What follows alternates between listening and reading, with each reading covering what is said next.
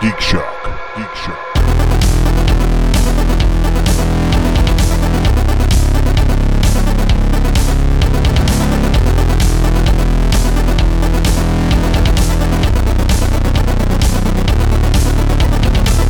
Or Oh my God! Meet the parents. they, they That definitely whole- like that whole fucking movie, dude. It, Yeah. it- everybody is just so fun. And then meet the Fockers. Yes. Good Christ. Oh, they turned it up what, even what, further. what what inspired casting? All of the choices. It was just. It was fucking insane. It's like th- you know. Yeah, they, they definitely made De Niro like go. They s- probably sat him down and said, "Look, okay, we want you to be like Goodfellas De Niro times ten. Right. and They- That's the, it's the thing that you were saying, Kay. We want you to be this guy's imitation of you. Yeah, exactly. Yeah. They, they gave him the Robert Stack story, Yep, the Robert which is Stack the story. perfect story. It really is. And and it was just like you know, yeah, uh, do that.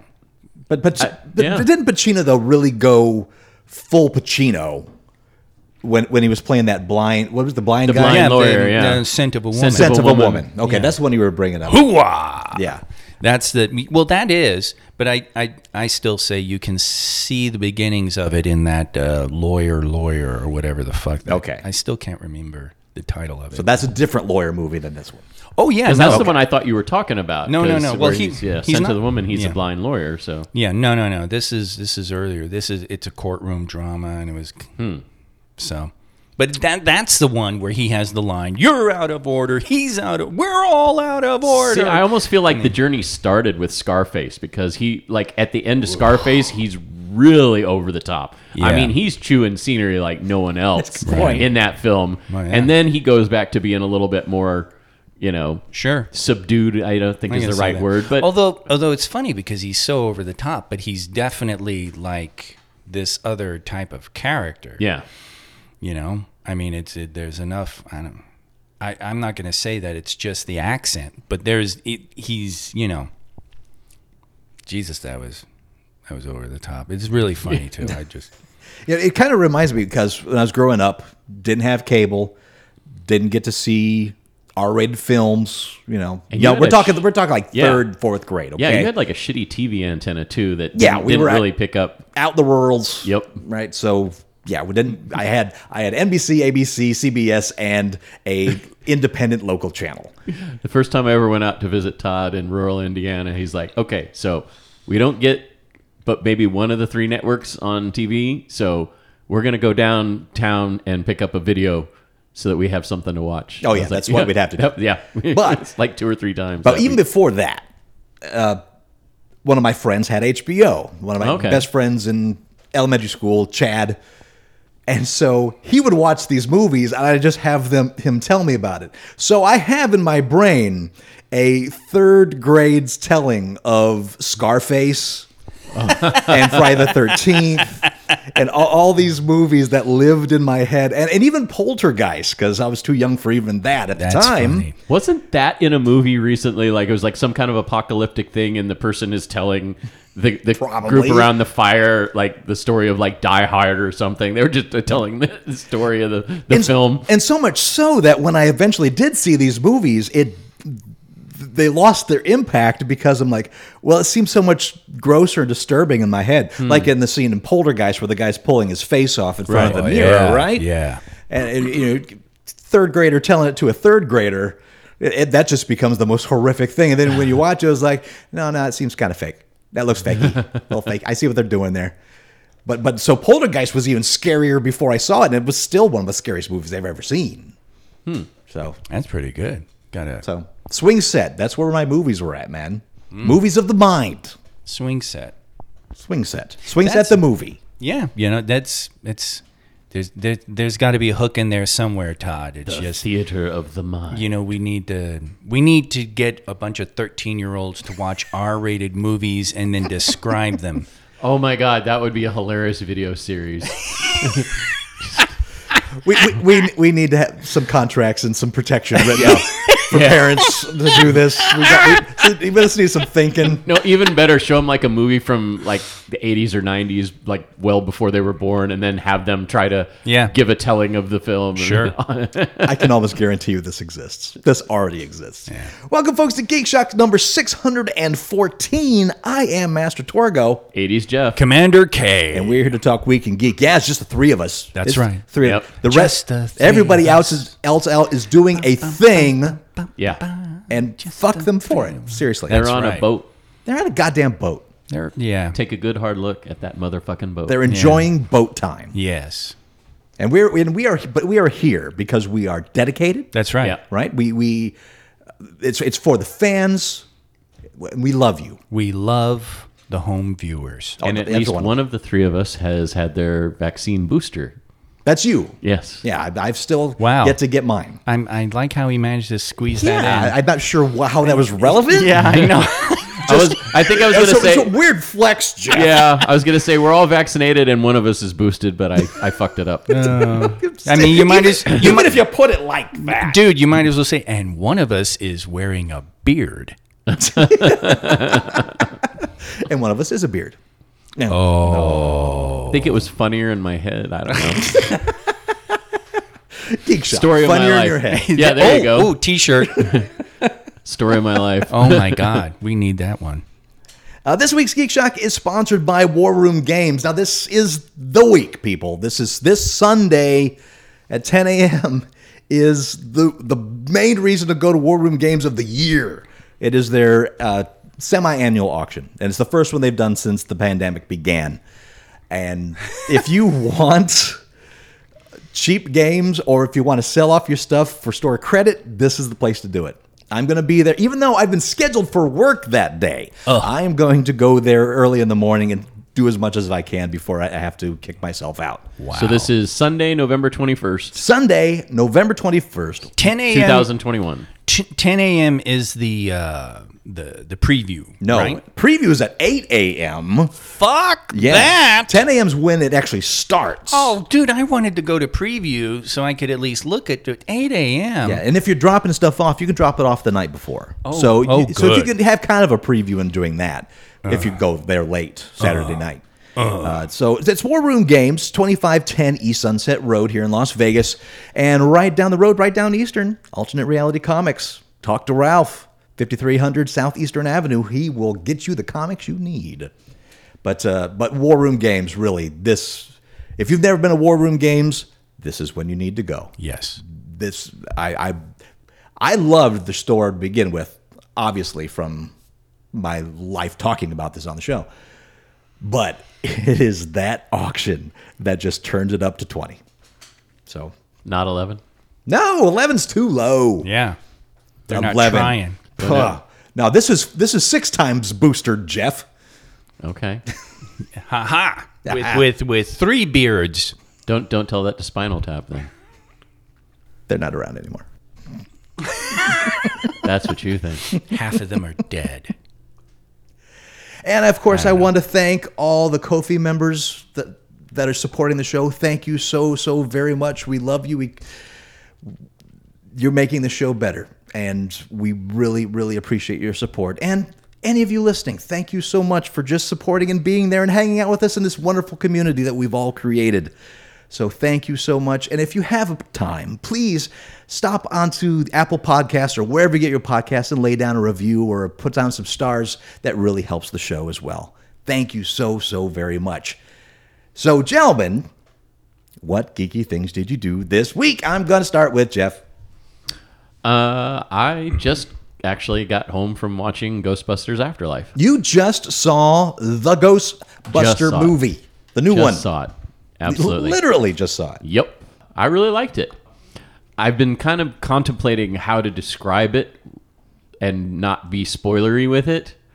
So, what I kind of came to the conclusion is it's like a really, really, really, really good fan film that features cameos of original actors. I don't think that's the compliment you think it is, Jeff. You've seen some good fan films, You're right? right. I have, but I Yeah. don't think I've seen any fan films as like that should have been on the big screen. okay, well, E- even that awesome Punisher one What? That, Yeah. That that awesome short Right. still wasn't like that should be on the big screen. That was like that's a really really good fan film. All right. Well, Wow. So maybe this is a really, really good film by obvious fans. yeah. I mean, it's it's definitely clear that there was a lot of love of the original in this film. Lots of Easter eggs. Uh, some of them more blatant than others. Some of them very subtle, s- very in the background. You have to kind of look for them. Really, really well acted by the whole cast. Uh, Finn Wolfhard, who was in um, Stranger Things. Stranger Things. Thank you. I had it on the tip of my tongue.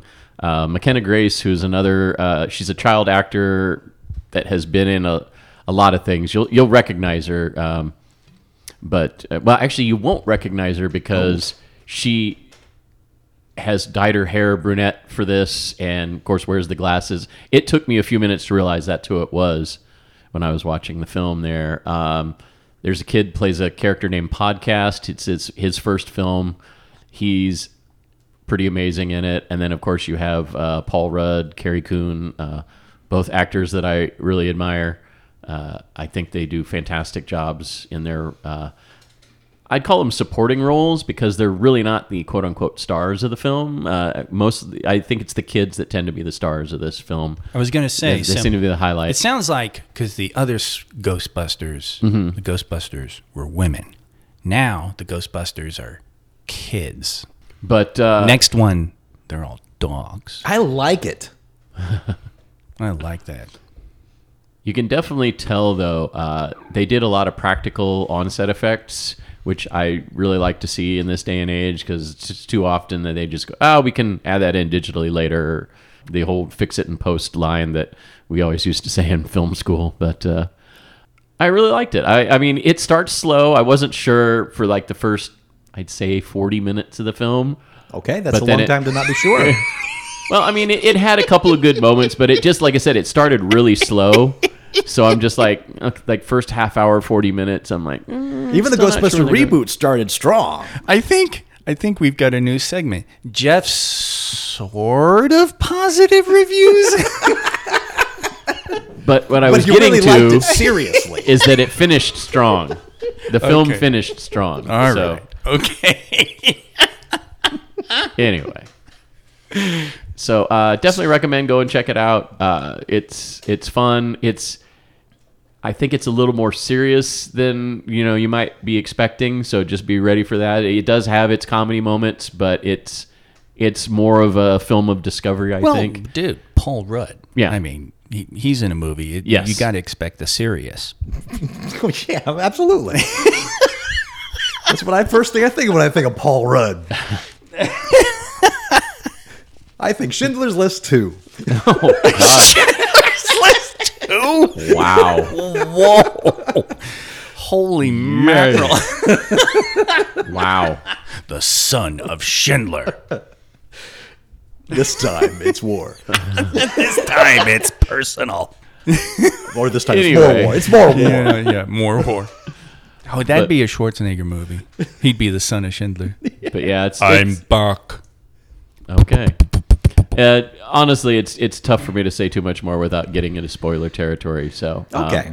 the other thing I did was I got to watch uh, Red Notice on Netflix. Yes, I watched was that not just a fun little Yes. Mm-hmm. film? Uh, the, the chemistry between The Rock, Dwayne The Rock Johnson, and actually the whole cast. I mean, Yes. Ryan Reynolds, uh, Ryan Reynolds' character and The Rock's character spend a lot more time together than the three of them together, but the two of them and Gal Gadot definitely have a strong chemistry. Yeah. Uh, they're really good together. Uh, the film is really well acted.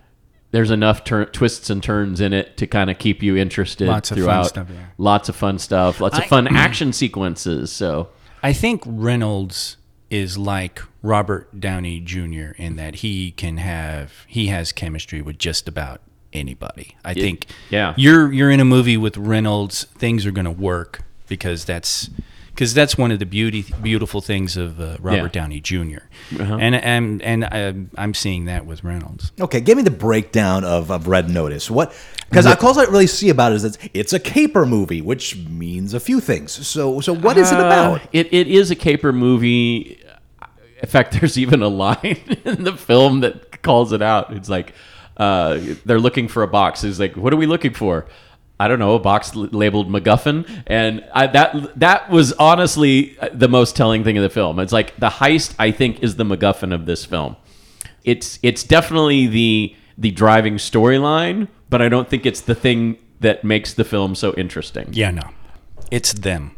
the film starts out with Rock's character is a FBI profiler who is uh, trying to uh, arrest Ryan Reynolds' character so that he can find this this missing item that they're looking for throughout the film.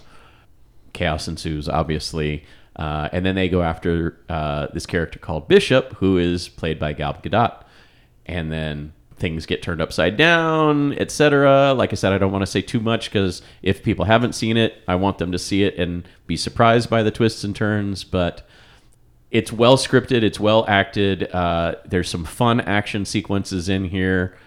It's not too over the top where you're just like, okay, that would never happen. Even though it is a lot of cinematic, okay, that couldn't. That that is very highly unlikely that that would happen in real life. It's one of those like, okay, well, it's highly unlikely that would happen. It could happen in those types of action sequences. So, honestly, I just really liked it. I, I just I, I I recommend it. I think you should check it out. It's on Netflix. Their biggest original. Yeah, it's had uh, the biggest uh, premiere right for original film on there. Um, It's- I mean, they, they well, I Netflix meant- is always I meant their biggest budget original. yeah, uh, uh, but I mean, as far as I remember, you know, they're saying it's the biggest screened. Like Is it's, it- it's hit the most number of screens, even though they don't quote release that Right. kind of data. Right. so that you don't we don't know exactly how many people have watched it so far but Now, let me ask you, Jeff. I noticed this. I got the distinct impression th- there were times watching it where I could see this is where they were like, I'm, I'm assuming the, uh, I'm not assuming green screen. I actually think they might have been doing some like LED room um, effects location stuff. And there were times where it seemed to me their, their locations looked like locations. And then there were times when their effect stuff looked kind of effecty. Like you could really get a sense that they were on the stage. i i think so um, you know all the challenges of filming during a pandemic um, yeah. my understanding was they started some of the filming pre-pandemic and then they had to finish a lot of it during the pandemic so Mm-hmm. it would not surprise me if that's correct Yeah. um, i was watching the credits and there are enough locations cited in there that leads me to believe that they at least did some of this Yeah, there were. I, mean, I, you could tell there were some. You were Yeah. like, yeah, location, but it was like there was like one like um there was a waterfall bit. Yeah. where th- I, I swear to God, it was it was almost like it was a it was a two shot, and then one angle, it's like. Oh yeah, they're they're at that waterfall. They're in that beautiful emerald water. God Almighty, that water it wasn't emerald. It was jade. It was beautiful. And then the, the the the opposite shot, it's like, wow, that looks like they're on a Mandalorian LED, you know, stage thingy. It, it, it really it really just went back and forth, just kind of looked like that. So It wouldn't surprise me if they had to go back and do reshoots, and it's and just not, and maybe they just had Yeah. to do it on they had to do it yeah, FX. it's it's not always feasible in this you know Right. current pandemic to be well. We got to go back to you know Brazil or wherever and shoot, and shoot uh, and shoot again. Oh golly, yeah. I uh, I texted Andy, uh, telling him to watch this because Reynolds' character is exactly the type of thing Andy likes because he does a lot of thinking. Yeah. as opposed to straight up. And it was fun because they were definitely comparing the two because the Rock's character was freak. It's funny, the Rock's character is an FBI profiler, he's and like- he's still you don't- beating the living shit out of everybody he comes across. It keeps coming. It was like you don't look like a profiler. I get that a lot. Yeah. That kind of Yeah. thing. but um, uh, he, you know, he does a lot of a lot of physical ways through his stuff, and then you got Reynolds' character who's definitely thinking things, and it, it's fun. The the bit with the wall was just Yeah. that was just great. So there's the it it was a lot of fun. Anything else, Jeff? Uh, that's all I got. That works. Well, you know what? My life has become chaos this week. I I don't want to get into it. A lot of personal problems at home and uh, taking on a second job. Let's put it that way. So This is the first day that I've had not at work since the last time we recorded a podcast. But I did find a little time to finally watch something that Kay suggested a long, long time ago. Uh-oh. And I finally watched Train to Busan Oh, and it is a wonderful clinic on how you can take a tired, overdone idea and not make it fresh necessarily, but make it super compelling. It is it is one of the highlights of the zombie genre. It's it's a zombie outbreak on a train. It's a simple premise. I am motherfucking tired of these motherfucking zombies. Yeah. and motherfucking train. pretty much, pretty much. Uh, but it, it was it was a glorious watch. Good. I'm And- glad and- you enjoyed it. Yeah. And one of the best things a zombie TV show or movie can do is make you honestly wonder who's going to survive this. Yeah. And it's great when a show can keep you guessing. Now, it doesn't always. There are quite a few moments when you're looking at this movie going, he dead, she dead, you dead. You know, it's it's I think like and like the first time you meet a character, it's like, okay, archetypes. This is full of archetypes. right but i think where you're going is like your your base protagonists of the story you're like i don't know if they're gonna make Yes. this kind of movie i don't know if they're gonna make it Right. and, and- and that's it. And that's one thing with watching a lot of action movies and some horror movies is you don't know who's safe, but you got a good idea at least one of them that's like that person's Right. absolutely safe. schwarzenegger's not dying Right. And that you don't get that in this movie. In this movie you're like, "Oh, anybody could go." And the zombies are, you know what? They did a really good job of creating s- some creepy zombies on a l- fairly low budget. I mean, look, I mean, they did World War Z better than World War Z did. Oh wow. Okay, they're because Yeah. some of the most memorable moments of World War Z is when zombies are crawling all over each other's bodies to like go over walls and things like that. And they do that kind of thing here too, but better and more intense. I, I have to applaud. Now I know they're remaking this movie now. They're making an American version of it. I, I think they're right now the working title is Last Train to New York. Okay. And it's in the hands of uh, a a good director, my understanding. So there's it's a possibility. It could be a good remake. It doesn't need it though.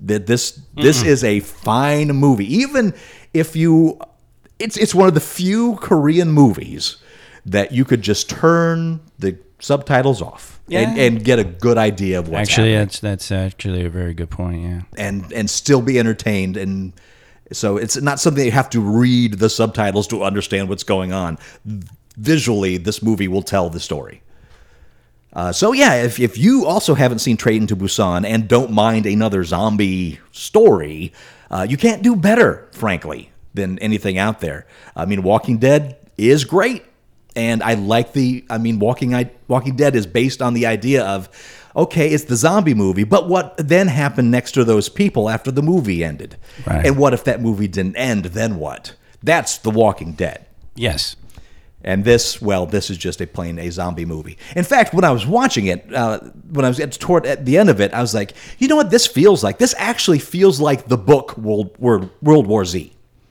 This feels like one of the many stories that happened throughout the world when the great zombie outbreak happened. right And so it could almost fit into a larger zombie universe. It just feels like a natural fit.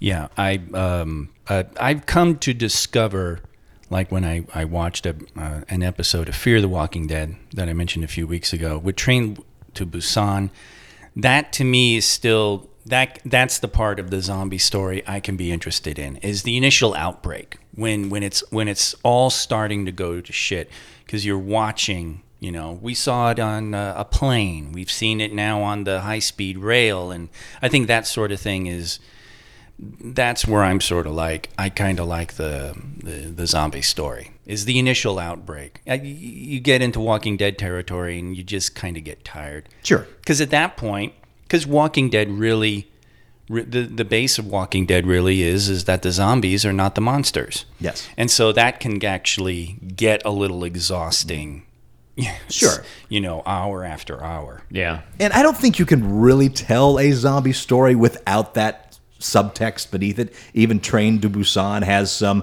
humanity is the monster here to it, but to a lesser extent, I will Right. say. It doesn't forget that the real monster in this is going to be the zombie in this one. So it can go back and forth. I mean, Romero's very good at the humanity is the. You know, Yeah, yeah, right. so, so Train to Busan, you, you, a great horror movie, and just really, really easy to get get into, even for if you don't like foreign films. It's if, so I hate foreign films, show them Train to Busan. I think it might change some There minds. you go. That's right. Uh, the other sh- film I watched a little while ago, actually, I'm just going to bring it up now uh, because I've been wanting to, but eh, this seems like the perfect time to it. Uh, I- a movie that I thought I would really, really enjoy. And by the end of it, I was like, I don't think I really enjoyed that all that much. For all the really interesting ideas in it and for the good acting that was in it, wow, that was not all that impressive. And that is Chaos Walking.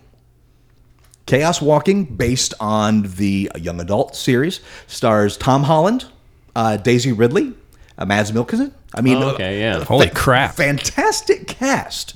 Science fiction. It's a planet where all the males, their thoughts are audible. Ev- So it, they're like you have to have like a discipline to keep the the thoughts down. But if you lose that discipline, all your inner thoughts just fly out audibly. And the movie does a really good job of portraying that. Okay. and it's about the group that first landed there and created a civilization there. That's kind of been there long enough to kind of forget some of it, and the new groups that's crash landed to kind of find them my god it should have been better and my understanding is that the book is book series is highly loved uh, but like most of these movies they did their own liberties for the film of course and made some changes so the book lovers don't like it even though it's visually fantastic to watch and the performances are good it's what you would expect out of these people by the end of it, it was like I just don't really care all that much, and and I have a hard time pinpointing why in it because it does start really interesting, but by the last part of it, I just no, it's gone. Yeah, I was gonna say several of the uh, reviewers that I trust online have uh, have given it negative reviews too. Without, I mean, at least the spoiler free versions that I bought because I I wanted to read them because I know the movie kept getting pushed back Yes, because of early screenings not being very positive, and uh, when they did finally release it, I was curious as to how well it was doing, but. Uh, but yeah, it sounds like uh, the the extended time didn't help it any. and I, d- I didn't know much about going into it, so it's not like I I haven't read any reviews of it. I'm like, okay, good cast, sci-fi, let's go for it. Right. And uh, so, can I recommend it? Not really. However, there's enough interesting ideas. I can actually recommend the first half. Just that when it stops getting interesting to you, go ahead and turn it off. At that point, it's like you've, you've seen what you want to see. It's not going to get better from here. Uh, but it is a fun, interesting idea worth exploring. And I know it's been done some. Sometimes I can't tell you where. This whole audible inner thoughts kind of thing. But I like how they portrayed it there. They portrayed it as some sort of visual aura around the head. And, and and and you like this, Kay. They don't necessarily explain it to you either. They just they just set the world, and you just kind of figure it out on your own for a little bit. Oh, I know that you hate that sort of thing. Uh, I, I don't like that in novels, but I don't mind it in movies. Uh, novels, I eventually want you to explain the, what the, what the rules of the world are. but so chaos walking. So if if you're interested and you have the extra time in this world, can you really? It's it sh- it has some interesting ideas that's worth viewing, but don't go ser- searching it out looking for a good film. Kay, what'd you do this week? I actually finally got to watch the Shang Chi. I enjoyed the hell out of that. that was a lot of fun. Um, I was in, I was impressed with it because not only was it uh, was it a fun movie and a good Marvel movie, but I felt it was actually very Chinese. It was very Chinese in the uh, in the character relationships and stuff. It'd be very much like what you would see in a wuxia or uh, some other similarly action adventure movie from China. So that was interesting in that regard. One of the reviewers that I read uh, that reviewed Shang Chi said the same thing, and she's herself is a Chinese American, like raised in a family that was that moved here from China. So she's lived here all her life, but she said there were subtle little things in the film that she said made it a very Chinese film, like Right. the like the breakfast stuff, and you know the, the you know that kind of banter that goes on, and you know having the the friendship that's not necessarily uh, platonic that's going to turn romantic. It's just a platonic friendship and you know stuff like that. Yeah, no, She that- brought that up and I was like, that's interesting. Yeah, there were there were elements like that throughout. Because I mean, you could look at like their um, the the magnificent. I loved I loved their depiction of the uh,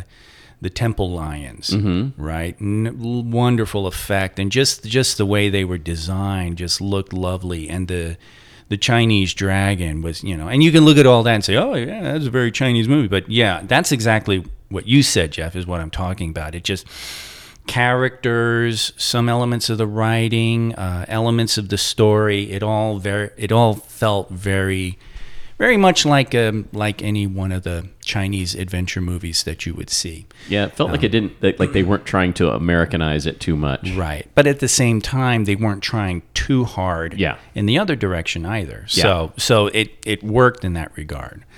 Um, Aquafina, I really I really like her. I think she's cool. And um, and it was funny because you mentioned your Chinese American reviewer. She plays Chinese American, where there are a couple times some people are speaking Chinese to her, and she's like, "My Chinese, it, uh, what what was that?" You know, and because she's she's sort of got some of it, but not all of it. Versus Chung Chi, who's he's uh, he he he does the immigrant who learned his English to the point that he has no accent, which uh, um, was the whole that whole they they even deal with some language things where they talk about stuff like that. So that was all very cool. So, and then the way they dealt with the ten rings, you know, the Mandarin's rings, and uh, how they how they uh, made them martial art ish was actually very cool too. So, that was an interesting dynamic to uh, to that lore, and and just just just combining uh, the Mandarin, which is really uh, an Iron Man villain, with uh, with Shang Chi itself, solving the Fu Manchu problem of the good. original comic Shang you know Shang Chi. So uh, yeah, yeah, yeah. Huh? And not to mention tying it together with the uh, oh, what was the Marvel one-offs that they did with uh, um, Ben Kingsley's oh yeah, character. yeah. Uh, uh, Brian, uh, what was the the, Yeah. the the actor, the out of work actor, Yes. Mm-hmm. as he's in prison, and then finds out there's a real Mandarin, and then they tied that together into Shang Chi. Yeah. I thought that was really cool. Yeah, hit yeah. Yeah, it was. Yeah. So I enjoyed it. I enjoyed it immensely. It was good fun. So glad to have finally seen it. Yes, uh, Andy made a good point. Yeah, It really needs to be seen on the big screen, but Yeah. I'm not trusting people right now, so I didn't go see it on the big screen. I'm having enough issues where I, I can barely get myself to motivate myself to see Eternals. Right. I, I, I- I'm like, I'm going to go see Eternals on the big screen, but the slightest little inconvenience derails it. And that's part of me just being like, "I'm- I really don't want to do this. I don't, I don't trust people. I get so, so, uh, so yes, I watched that. After watching it, go back and watch the uh, the screen rant. Uh, the, the pitch Oh. meeting on Shang Chi is hilarious, I gotta- but it's it's definitely one you need to watch after you've seen the film. Okay, yeah, I I will actually do that because there are a couple. Um, there have been pitch meetings. There's a couple of movie bobs that have come out that Yeah. I'm just I've been putting off because I haven't watched anything. Me It's too. like I got to get in there and watch those now. Yep. And uh, I'm pretty sick of the smell of dog shit Well, Oh, really? Um, Since when? uh, since I've been picking it up in a fucking plastic bag twice a day for the past five fucking days. Yeah. This It's, this ba- it's, a- I it's thought from a sweet dog, though. I thought my cat was a biological shit machine. but uh, Meg, Dogs, yeah. Meg, secondary uh, Geek Shock mascot Meg, Secondary? You, You've been dog sitting. I've been dog sitting, and uh, Meg is Meg is sweet, uh, but she is uh, she is a, a puppy lab. She's she's not even a year old, so she's got tons of energy, and she's also dealing with a little intestinal issue, and she has been shitting, and uh, not in the house. She's good. Oh, good. Yeah, I walk her. But you know, this is you know these planned neighborhoods and shit like that. So you got to grab the bags and Oh, Of course. and you got to pick it up. And I'm just like, oh Christ Almighty, this. Todd and I don't know what you're talking about at all. oh God, I Jeff had to pick up my shit. Yeah, well, you know, yeah, I could. we, we have hard we had hardwood floors. Yes. It was it was easy. That's true. The fake vinyl hardwood yeah, floor, you know. very easy, very easy. nothing So, a little mop. Jeff didn't mind a little mopping, did you, Jeff? Yeah. Oh, God. He's got DTs from us still. He's a- Well, you see, that's funny because that's that's I got a little p- PTSD too because I think I've told a story before about the Saint Bernard that we had, who got the shits one time, and it was just and it was really funny because I just come off of like chicken pox or something. It was something where I'd been out of school for like over a week. And there had been a big, you know, you are going back to school tomorrow, young man, and all that. And I got up before my parents in high school because uh, my dad lived close enough to work that, you know, I was out the door getting ready, you know, to catch the school bus before either of my parents got out of bed. And so I roll out of bed and, you know, social anxiety, hating school. I'm not really happy to do this, but I'll go do it. And I step into the hallway. And what had happened is one of our neighbors, because Heidi, our St. Bernard, is, was extremely popular in the expat community. This is in the Middle East and and she was a gentle giant 150 pound saint bernard never an incident with people loved human beings big old teddy bear people loved her and some swedish neighbors in our apartment building brought by a ham bone oh no. because you know big old sweet heidi Yes. and so she had that ham bone the night before. And when I came out, we have like this 15 foot long hallway in the apartment. And there was like this eight inch wide trail that just was just was a solid rib. Uh, Dude, it was amazing. I was just like, how does anything have this much in them? And she had obviously needed to go. Nobody woke up when uh, when she was making noise. And I came out and I got cardboard and I got you know, and here it is. I'm supposed to be getting ready for school, and I'm like trying to shovel this thick, gooey shit up, and the smell and everything. And my mom got up, and I like I had gotten only two feet into this Oh, my. fucking trail, and I'm looking over and like, Mom, I'm trying. I just I can't. I can't. And my mom looked at me and went, "You just go back to bed." she said she said I was green. And she actually called the school and explained, "Okay, Kirsten's not coming in today again because but and by God, I don't know how the fuck she did it, but when I got up later on, that carpet was clean. But man, oh, but ever since then, it's like if I get overwhelmed with that smell, it can really just it's not just like, "Ooh, the smell." Ew, there is a part of me that is just like I want to die. I was going to say, you went through the same thing with Taz, too, right?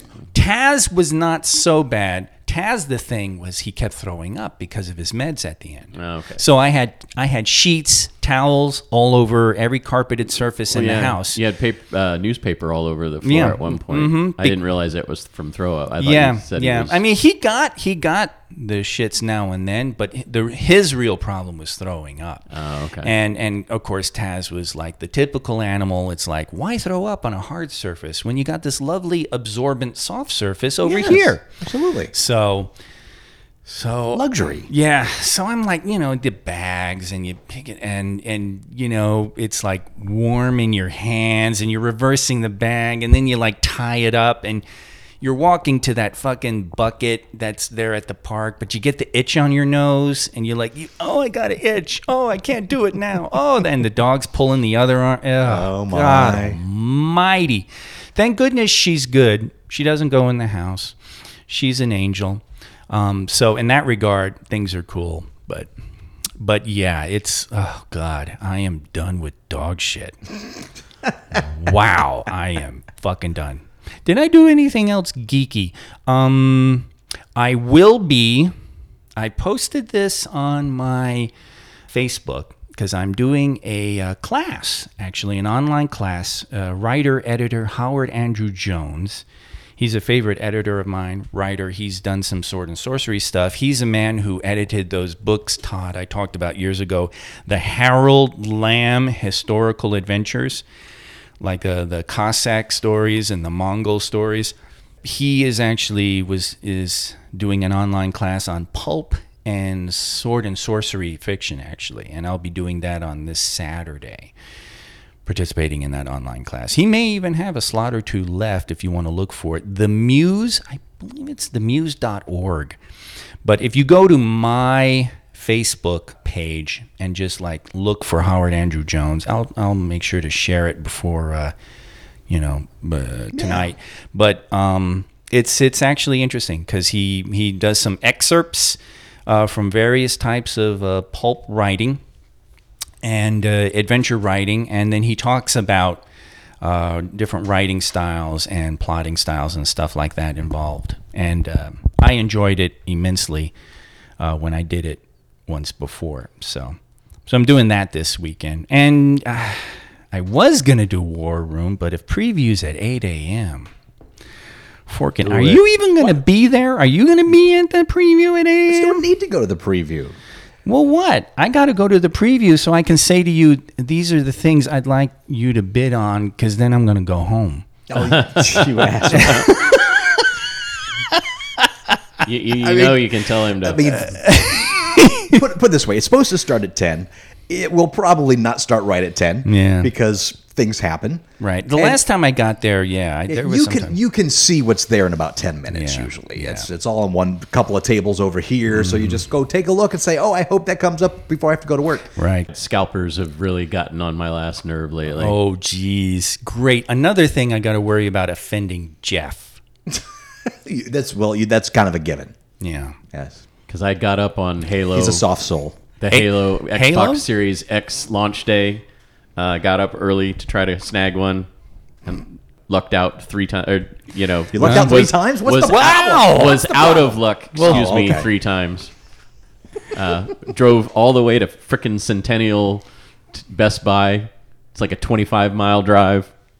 Oh, wait a minute. What, Didn't wasn't get one. I getting shit about Wait how? a, wait a second. Are are you telling me that you had a rough time because you found the thing you're looking for? No, I did not get one. okay. I got there, waited in line. They didn't even get through half of the line and said, "Sorry, we're sold out." That's the way it goes, man. And Oh, then, wow. uh, Welcome to modern console. Yeah. Wow. And then got on Amazon for their launch, and then nope. Well, I had I had it I had it in my cart no less than ten times. Yeah. And it would just magically disappear from my cart Right. as I'm tapping on the bu- Tap, you tap, know tap, buy tap, it tap, now tap, tap, and the tap. proceed to checkout button. well, you know, you I had could have a- ended up with like 10 of them No, 'cause with they all won't- that tapping. they won't let you buy more than one at a time. But Um, Mm-hmm. No, so, that was w- so were frustrating. you on Major Meh's uh, uh, text list when he was like, "I found a couple at he, Target"? You know, Jeff he was. found he found the regular one. I'm looking for the Oh. Halo launch Exactly. edition. Oops. Look who you're talking to, Kay. I'm You- sorry. I'm sorry. Jeff needs the special thing. I are sorry the special thing. because you know I was like looking at that for maybe a flip. Yeah. E- even even Jerk. when I, I, Ah. I text I texted back an angry face and even Major Meth was like I agree with Jeff. Yeah, really. I was actually joking because it was like, I, I, I was just like, I can't. g- I, I, it, it was funny because I had finally decided, okay, we'll do PlayStation. I'm gonna get the next PlayStation uh, as soon as they become available. I think that'll be my upgrade. And then here's Lewis. Oh, I found three Xbox, and it's like twice now. I think Yeah. he's he's Yeah. like stumbled across him, and it's just like. That's How ca- how bad can it be, Kay, when the only one you can't find are the special editions? Really? Yeah. Jeff just gives like a yeah, yeah, whatever you say. Yeah. So anyway, yeah, I know. Oh well. Yeah, I think that is it for me. Okay, now we're gonna go on. We're gonna Oh. we got another submission for Jeff's bad impression. Uh oh. Uh-oh. Okay. But before I do, I, I want to uh, address something that Oh. uh, was posted uh, not only to the Discord but also the layer. Oh. Uh, This this is something that uh, Jake Godbold put up, I Oh. believe. It is a uh, a very old ad for a Jello barbecue salad. Gross. oh that yeah. have you heard of this thing? No.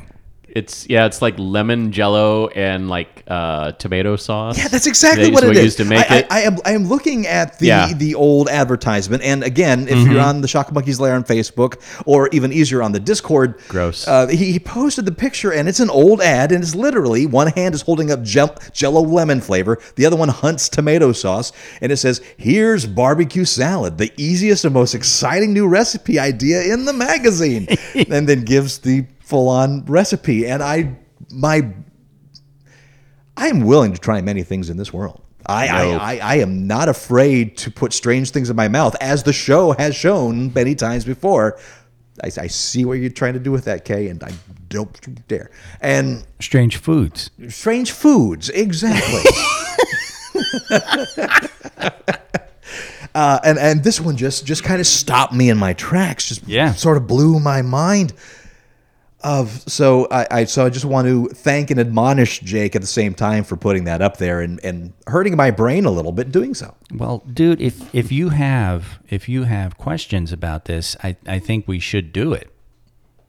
I have questions about this. We should do it. Yeah. I- it- Jeff, I- your think- job is to no. make barbecue jello. I, I think my response online was like, okay, I get that tomato is a fruit, technically, but seriously, gross. Yeah, but wait, wait, wait, wait, wait, wait, wait, wait a minute, wait a minute. Okay, okay. Mrs. Todd Yes. makes us little doodad, makes us little treats for the show. Every now and then, yeah. yeah, so I, you know, have her whip up a batch of this, and uh,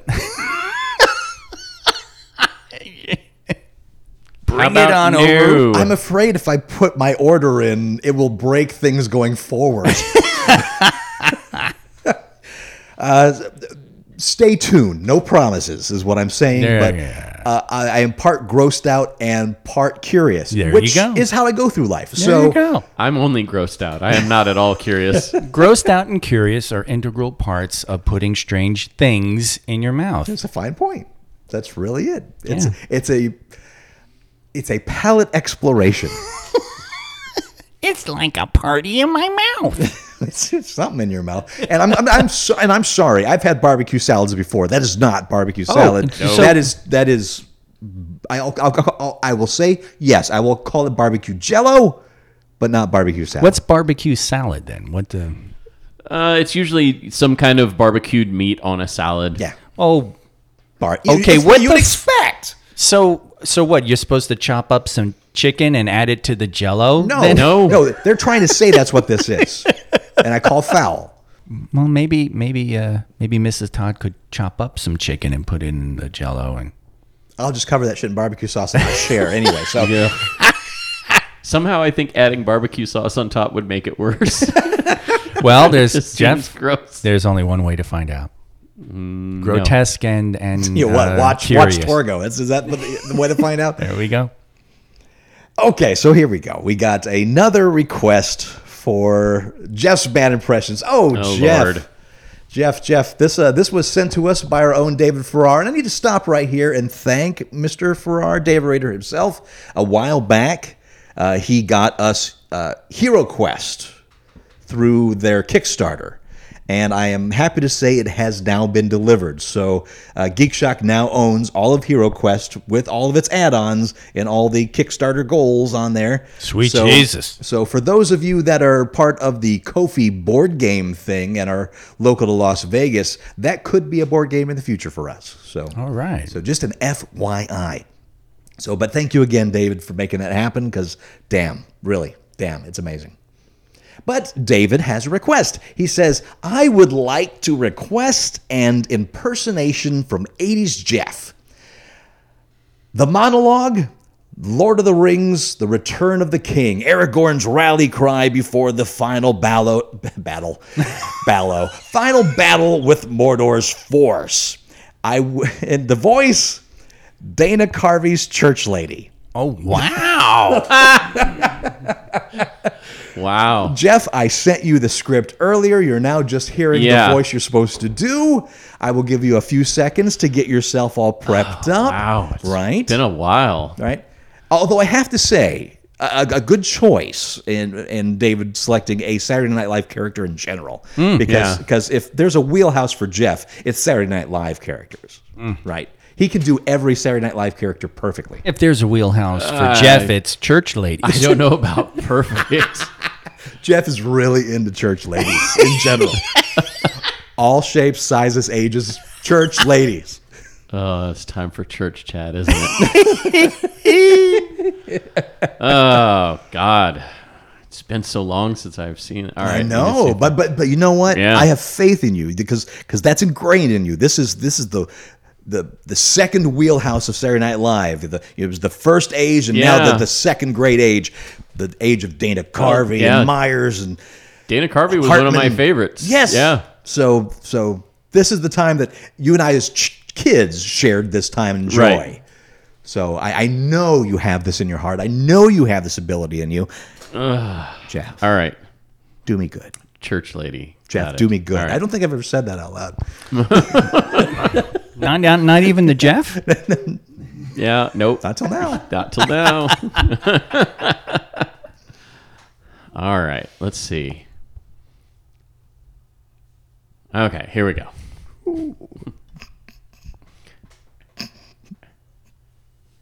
Hold your ground.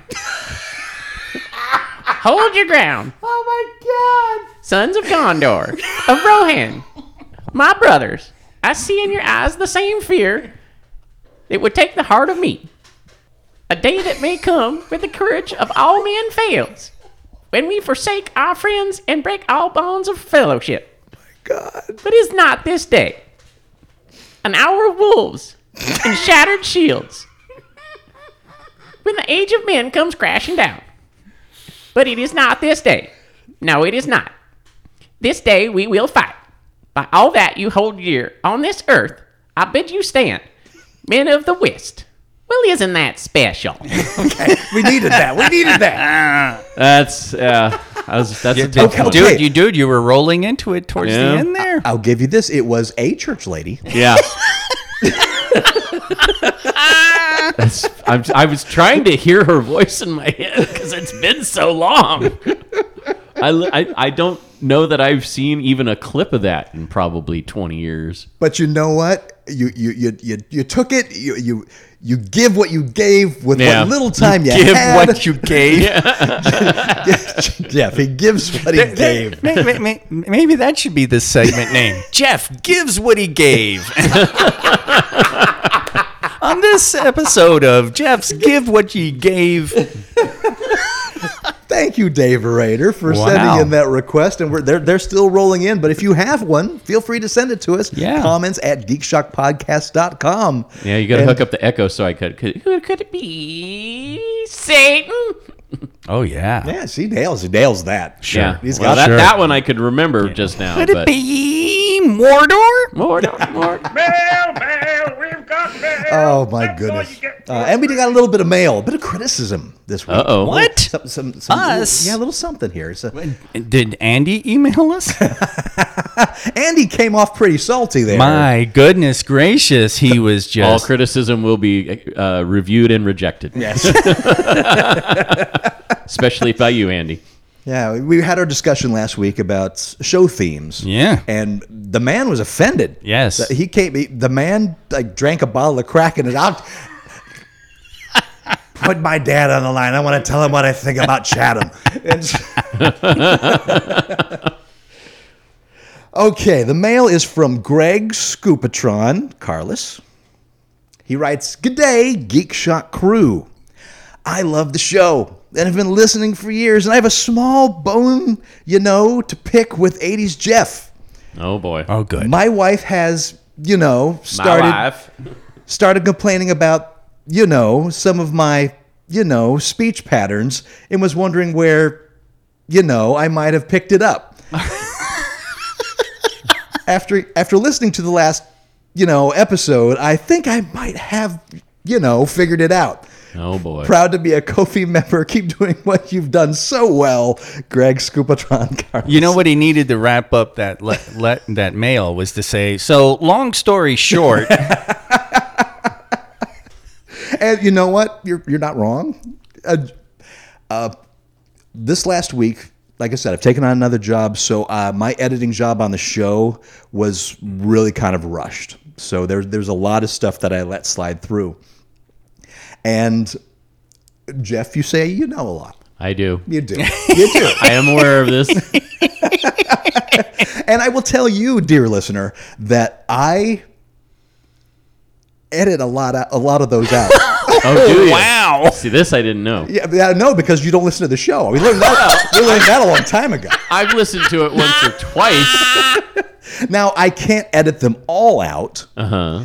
and if I have limited editing time for whatever reason, I have to just let some of them just plain slide.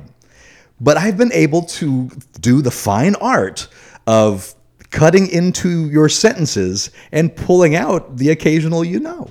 Ha- have you have you reached the point where like you can you can see the you know on the the squiggly things on the I'm waiting for the letter that comes in and says, "Well, actually, I need to take out another. Well, actually, I mean, like, I, I think we've gotten that comment as well. Um, so I actually do kind of fix it up a little bit in post when I can. So uh, I, I see that you've noticed some of the ones I've missed, so I can appreciate that. I, I did do the. I have kept a count of your nose. Not you? like like over time, but I but I have been keeping a record as far as like a show record for the most you knows uh, that I have edited out. And especially during the internet shows, because I have to be a little more fine tooth comby with those, right? So that one, they get a little more extra time to say, okay, we can take those out, take those out. The most I've taken out in the show is 43 of them. wow wow and you haven't even gotten a final warning it's fun. It's just. It's it's it's a it's it's- 43. you know what? It's just it's eighties Jeff. You know? that's, that's what that's the eighties Jeff package. that's a lot Yeah, the 80s Jeff package is a lot that's what I hear. yeah you know yeah, it's a speech pattern thing where you're trying to continue your thought, and so you fill it in Yep. with the. Sure, it's, it's Well, to give you- yourself some thinking time. dude it it it I think it's probably better than Obama's patented Well, but Obama said you know a lot too. If you ever watched his speeches, so yeah, it's and you know what? It beats the um, and I use lots of ums. So everybody has their own theme to their speech pattern. yeah. So, but uh, you know, as opposed to like Andy, who just repeats what he said until he, the new thought comes to him. Oh, Right. speaking Comes of to- Andy, or- or- until- comes to him, or until comes you to laugh, or until you laugh, him, until you laugh, or yeah, and you uh, repeat that joke. repeat it. Repeat Yeah, that joke. repeat it. until somebody laughs at it, he's like, "Come on, laugh at my joke. It's funny." it. Please clap. But yeah, speaking of Andy, you know, wow, was he incensed with our episode last week? My goodness, Like I could hear the anger in Oh, my. his his his uh, Facebook and, And- and- uh, Discord. and I posts. need I need Jeffy Roth to like weigh in on this. The the uh, the archivist of uh, Geek Shock. Unofficial. Did did I seriously defend Cowboy Bebop over Johnny Quest? I'm not sure. that See, I don't did that. recall you defending it over, Yeah. but I, I- think I- you I, think you recommended it. I recommended it. I, I do recall liking, sort of liking the uh, theme, the opening. Um, I- it's funny because I haven't watched any Sure. episodes in a while, so I actually watched it on on uh, YouTube, and I was like, ah, you know, I, I'm not I'm Well- not thrilled with how this ends. I like how it begins, but I'm not thrilled with how it ends. So I'm not so I'm not sure that that was me. I'm wondering if he's confusing me with this with some improv artist. Well, I or don't something. know how, with the large number of TV and movie themes that are out there, how you determine what's the best one. Well, there is. But I'll go out on a limb and say, as good as the Johnny Quest theme is, it's not the best, like Andy was trying to indicate. Listen, Johnny Quest is at best number seventy-eight. Number seventy-eight. Wow, I would have rated it higher. You know, I would have rated it higher than seventy-eight. Yeah. So one hundred and two. Just so you know, what high? No, higher, better. Oh, with the oh, gotcha. I would have rated it better. I would have. Ah, I think 78's about right. Oh wow! I think that Johnny Quest is actually a. Jeez, you you two. Fist bump. Yeah. No, no I'm not even gonna. I'm not. Even, Non-audible fist I'm bump. not even gonna dignify that. Sheesh.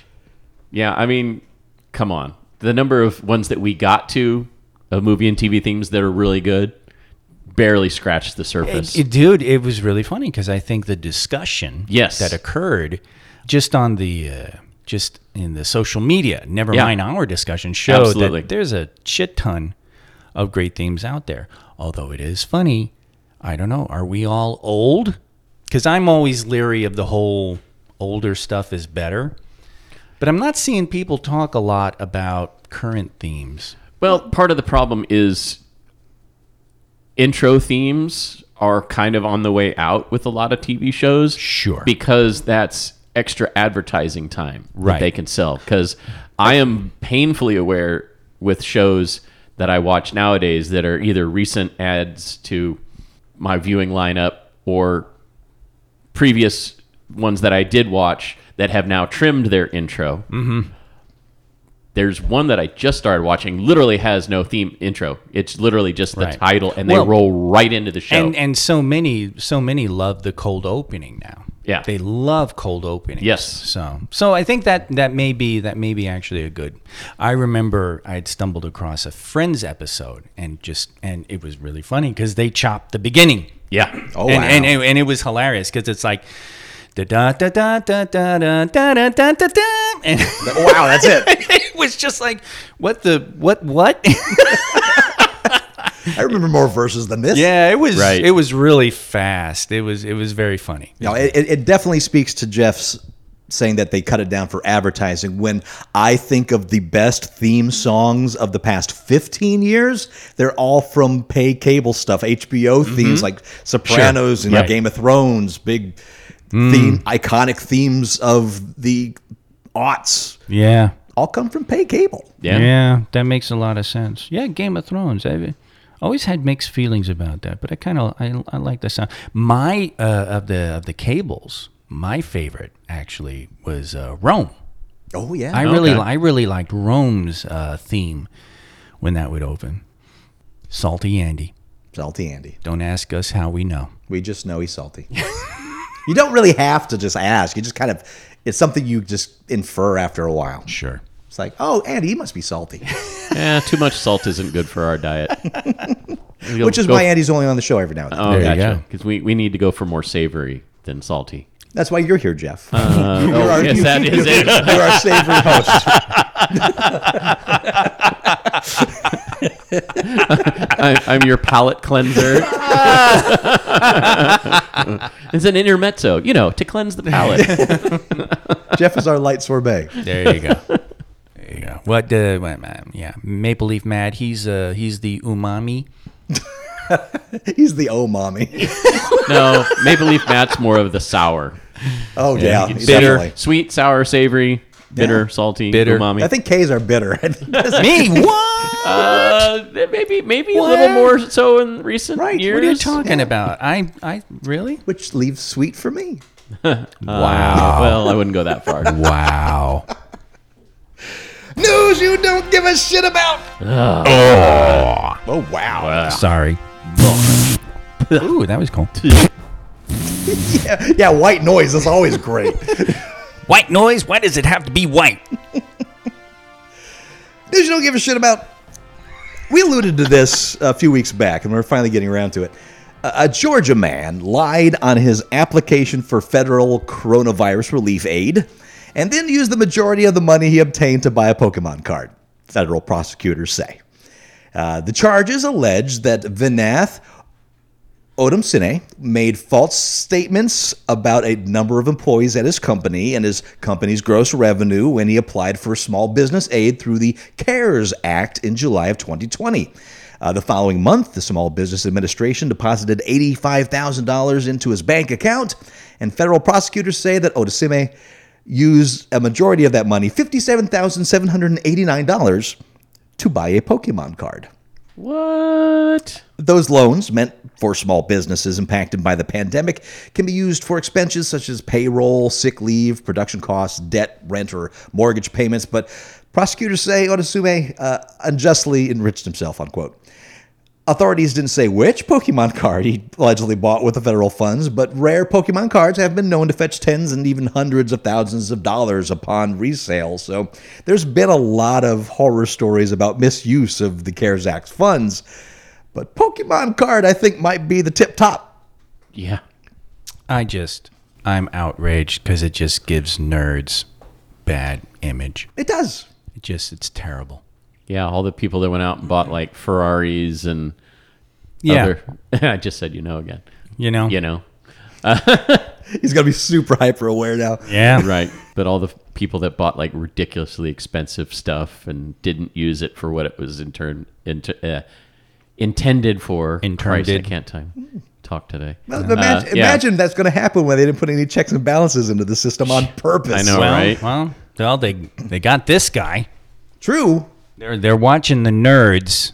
So, you know, be careful before you buy that I'm just- Superman number 1. I'm just interested how this is one of the ones that gets highlighted and all the others kind of just Right. fall under the radar. That's because it's a Pokemon card, Jeff. Yeah. That's kind of the thing that's really driving well, this. but yeah, that that but it also feels like they're like, well, we know people are going to buy stupid shit. But a Pokemon card highlights a certain element of the population that has been unfairly ridiculed in the past. But Wow. to be fair, But to be you fair, guys yes. call me bitter. say to be fair, it's a Pokemon card. No, for I over get it. fifty thousand dollars. Right. But That- the hundred and you know a hundred thousand dollar Right. you know custom I mean, I get it if you're a YouTuber that has you know millions of dollars in income because you're one of the top ones, and then using that money for Pokemon cards or whatever yeah for your for your viewership or whatever. But if you are getting eighty five thousand dollars and you're using seventy percent of it on a Pokemon card, yeah, it, it- I don't even think it's an attack of the nerd on the nerds thing. I think it's just a this guy's a motherfucker. well yes I'm just I- I'm interested in how this is the kind of thing that gets highlighted when people have spent hundreds of thousands of dollars worth of the paycheck we in a protection time plan loop? I think so. I, I, I- I just I thought this sta- this started five minutes ago, just like that. People can understand a car, even if it is a ridiculously expensive car. or vacation homes people buying know, a vacation home. Oh, Exactly. And but people can understand that aspect of it. I don't think a lot of people in general, and even a lot of nerds, can understand paying fifty thousand dollars for a Pokemon card. Right. It's not like Yeah. it's a Magic the Gathering Black Lotus. Exactly. If it was a Black Lotus, this would be a whole different Yeah, conversation. really. You know. You know? you know So, long story short, don't buy Pokemon cards. It, just in general. Yeah. Yeah, that's bad investments. There you go. Buy comic books. There you go. Get the get the They're they're bound to be worth something. yeah. or oh, Pokemon NFTs. Ugh. That's had to have been done, right? That's that's I think it that's happened, has right? I think it has yeah It should. it's got to be done. It's Oh it's had to have man, been done. I like that. I don't. I think it's awful. I want to see Andy walking around a park at 2 a.m. in the morning. I don't like where this is going at all. looking for his Pokemon NFT. swipe, Andy, swipe. Andy, we bought you an NFT. It's in Sunset Park, and you got to find it now. At about 3:30 a.m. It's a li- Todd, a limited window when you, you, you get a location, Okay. but it's only a certain a certain like a minute, That's a where. minute out of the day Ah. when you can pick it up. oh wow. So, eh, but every day it's that minute. Yes. So Or well, is it that minute, or do we shit. Oh, do you don't we even know start the minute. Do we start squid gaming the code to maybe- figure out what minute? the minute stays the same but the location changes all the time Uh, randomly I, That's not I- bad. I like the way Jeff thinks. That's not bad. We can do both. we can do both. Change the We will do location and the minute. That's worth burning down a forest for. we have the technology Dude, we'll make thousands. Yes, yes, we will. Thousands. I don't even know thousands of what. Thousand errors, every one of us. News you don't give a shit about. Uh, Mel Gibson is currently in talks to direct Lethal Weapon 5. This sequel has been in development for some time already, and Gibson was developing it with Richard Donner before he died. It's expected that if the movie moves forward, it'll be developed for HBO Max. Uh, one of the other projects that Gibson is attached to is the John Wick spin off series, The Continental. So, are you excited for a Lethal Weapon 5? Well, is it going to be in Aztec or Aramaic?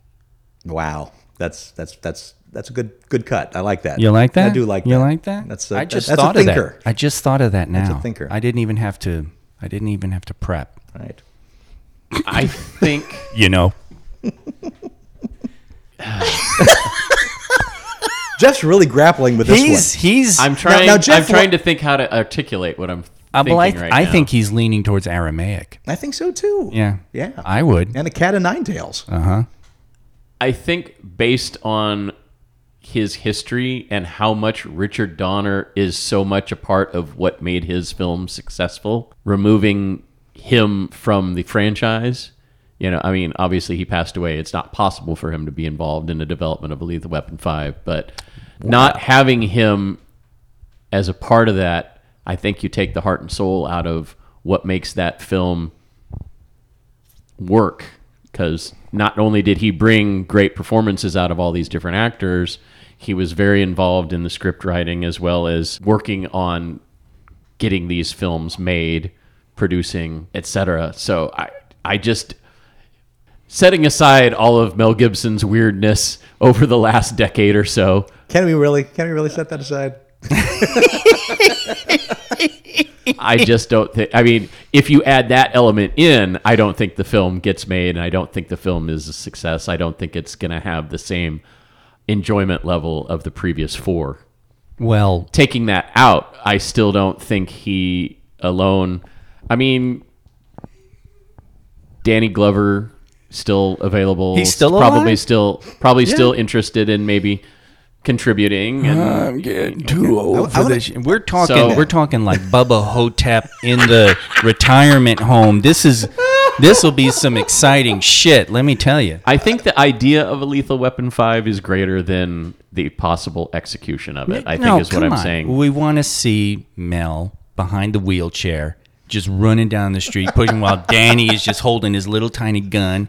He's like, God damn it, just just do this straight, and he's like, oh, woohoo, you know, Talk about and- Picard acting old. Uh, you know and we're gonna and we're gonna we'll get that we'll get that new mullet you know we'll get that salt and pepper mullet with the beard Just Did bald, you but call the it bottom of the mel- mullet is Did you just call it the mellet? It the mullet the millet, sounded like you said the mellet, the mullet the salt and pepper mellet. the salt and pepper mullet Yeah, There's I'd take that your with salt there's your and show pepper. title There right you there. go. I think- the salt and pepper mellet. I would order that. i think uh i think are are they gonna do it Well, I want to go back to a, a- a phrase that Jeff said a, a couple minutes ago. Mm.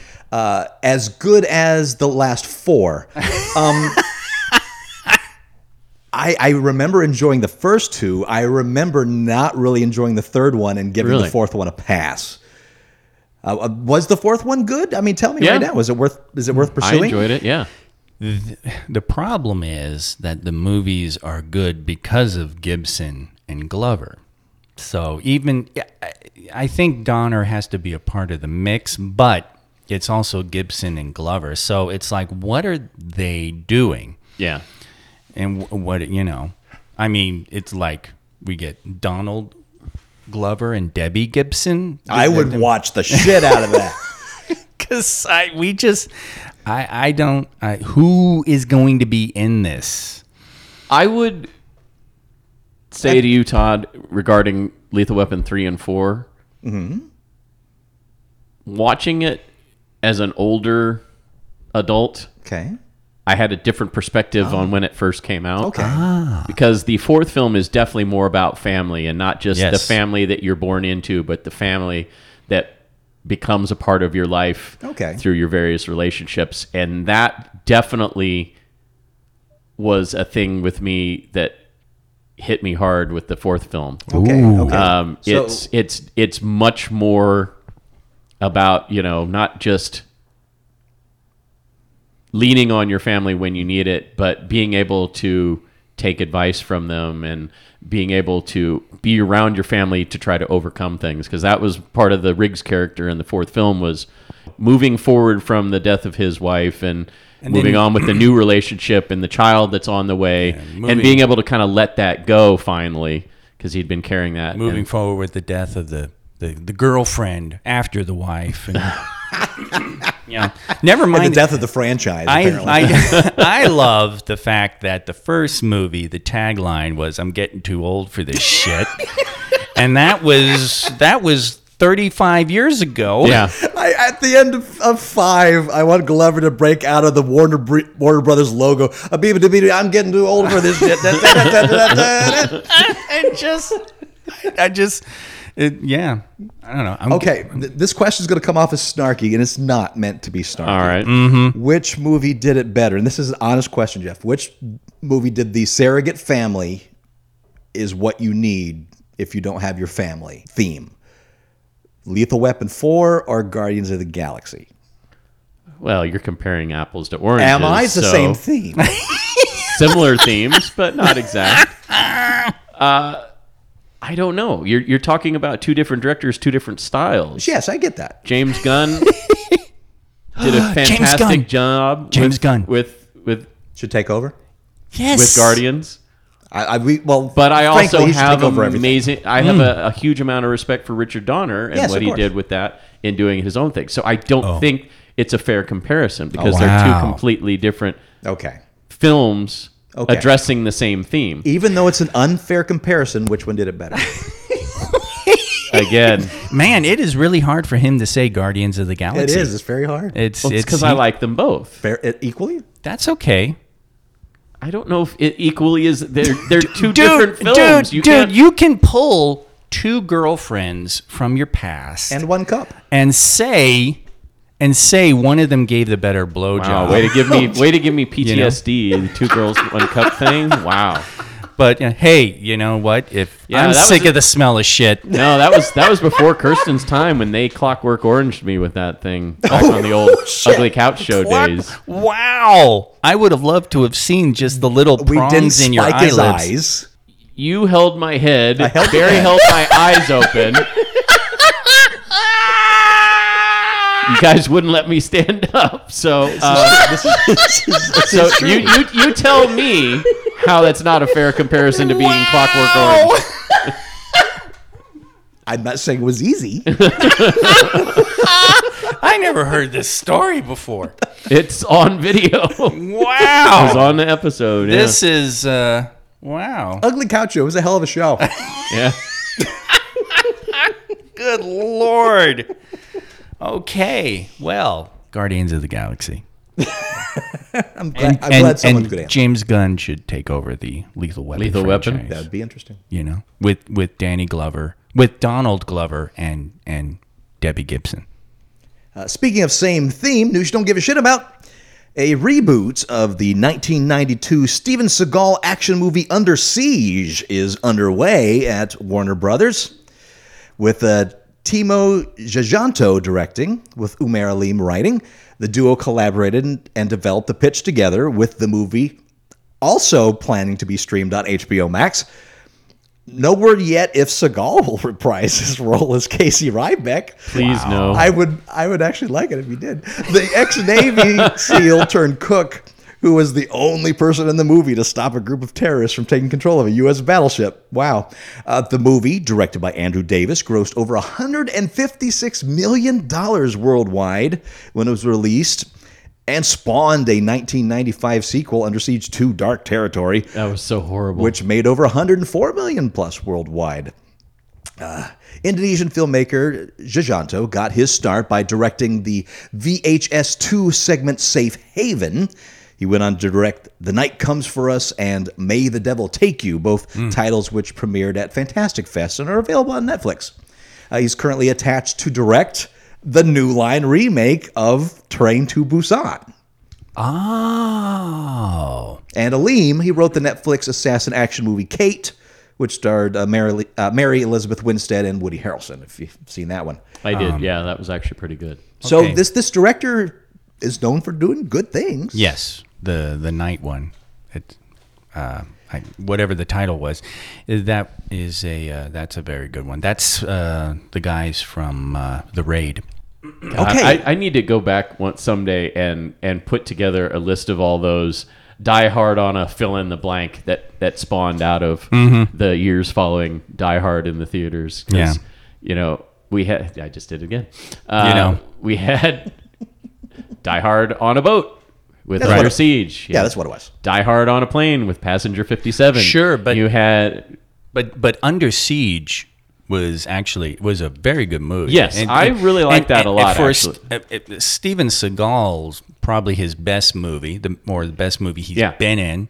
But you want to even talk about scene chewing? Tommy Lee Jones Tommy in that Lee film. Jones, Gary unforgettable. Busey, they were Yeah. they were top. Everyone was on top of it. Uh, fucking Yeah. Chief O'Brien from DS9 was Yep. in it, but it, it was it was ju- it was. I recent I watched it a couple months ago. I rewatched it, and it was it's it's really not a bad film. it is a Um, very good. It was, deserved the money that it made, and it, it, it really was very. It is kind of ironic though that Steven Seagal is the most subdued of the actors in this film, Hmm.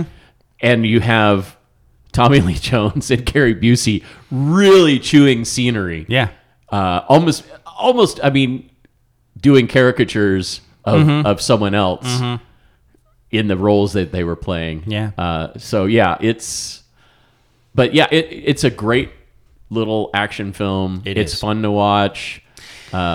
remake i don't because you know that i mean a lot of that the, the the concept was actually kind of sound the way they pulled Yeah. it off actually worked um Sure. but so much of that was in fact and i think the comparison i think jeff actually plays into it seagal versus busey and tommy lee jones Right. that that actually is a part of the energy and chemistry that makes that movie work so a remake i'm just like i don't know man i mean you got your plot but it it it The plot's not hard to replicate. and well exactly but you don't watch under siege yeah. for the plot. You watch it for the performance. You watch it for what a Steven Seagal movie is at its very finest, Uh-huh. with also those performances. That's really what that movie is. So I, I, I, don't think know. I agree with you that that's his best film It- because oh, hands down. you know Yeah, I don't Marked think there's for Death, comparison. Hard to Kill, all the, fact other that ones. you know them kind of disappoints. me. It's they're it's Jeff. they're ridiculous action movies with yeah. martial arts, Martin, yeah, and and some of them veer into the the almost Um, comic realm. comic realm, uh, straight the cable type of thing. But Under Siege is a movie Yeah. that deserves to be on the screen, deserves to be because theater- Seagal a theatrical ca- release. chews scenery in those early action films. I mean, he's, I mean, the the one liner is just ridiculously over the top. But then you get into Under Siege. Yeah, he has a few of the one liners, but his character just seems to be more, I don't know, professional. It's just like, okay, this is the job I've got to do. This is how I've got to do it, and then he leaves it up to the I don't want to say better actors, but definitely more refined actors. I'd in- say better actors. in in Tommy Lee Jones. Um, you could go either way with Gary Busey. I mean, he's he's definitely had a career, but he's had a career. Gary Busey's definitely Yeah. had a career. he's had, a, career, of being Gary Busey. Yes. That's the thing. Um, yeah. Well, it's so- really funny. We're we're hitting on this weird theme of when actors kind of veered into their caricature. Hmm.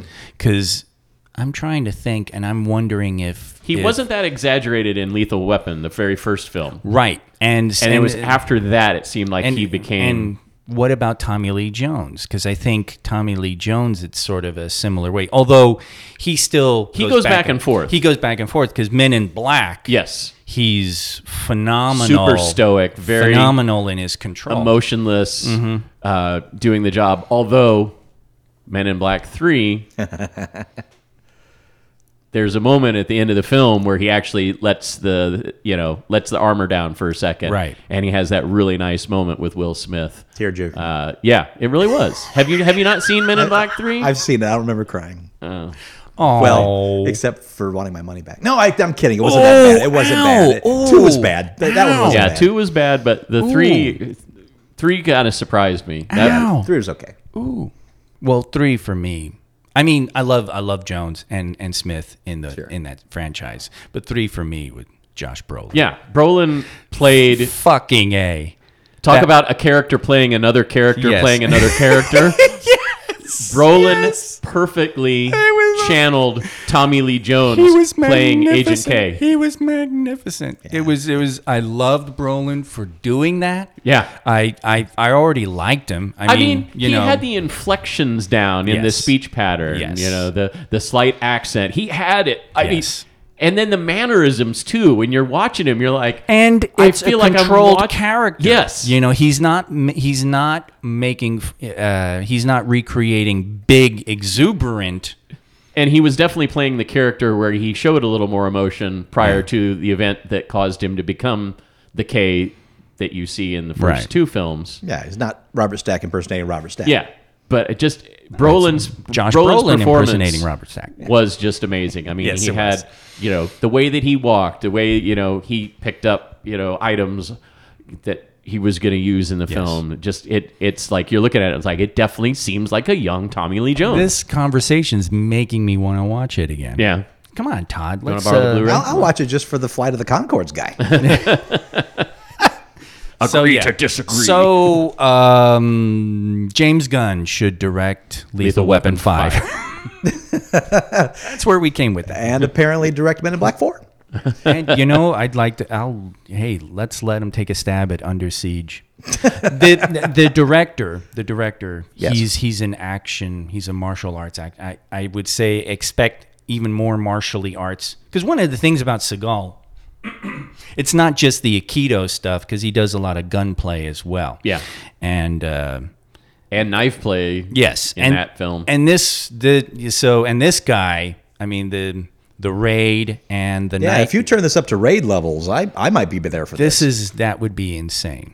I hope he figures out how to get. Uh, I can never pronounce his name correctly. Uwe, uh, the the I- Iwu. Uwe Boll. See, Uh, no, Yeah, let's get Uwe Boll. damn, no! It's the it's the martial artist who was in the raid. Oh, okay. And the- the- Oh. the- his go-to guy. That I mean, the young looking. He he almost looks like a kid, but the guy is like fucking lightning in a bottle. He's very fast, and it, it's he really makes it. But anyway, it could be.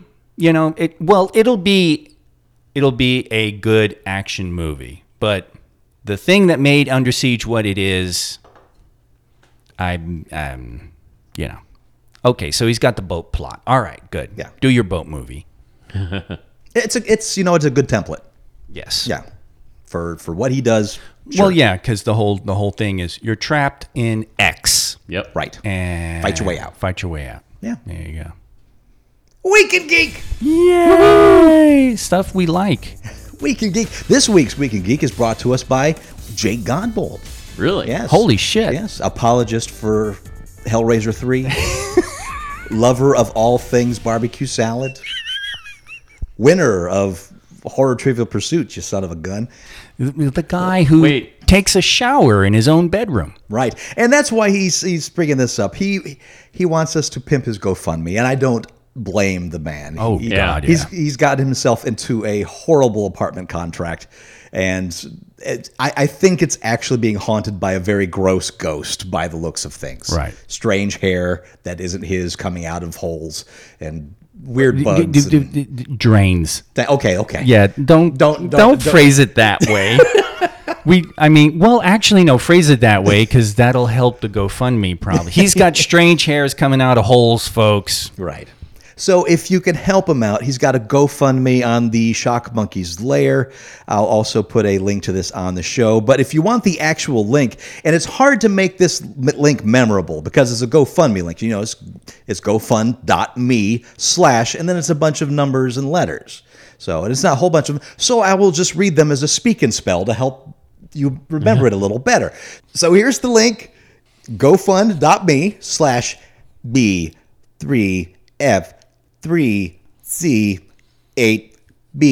See, it's all there. It's all there. I did it right the first time.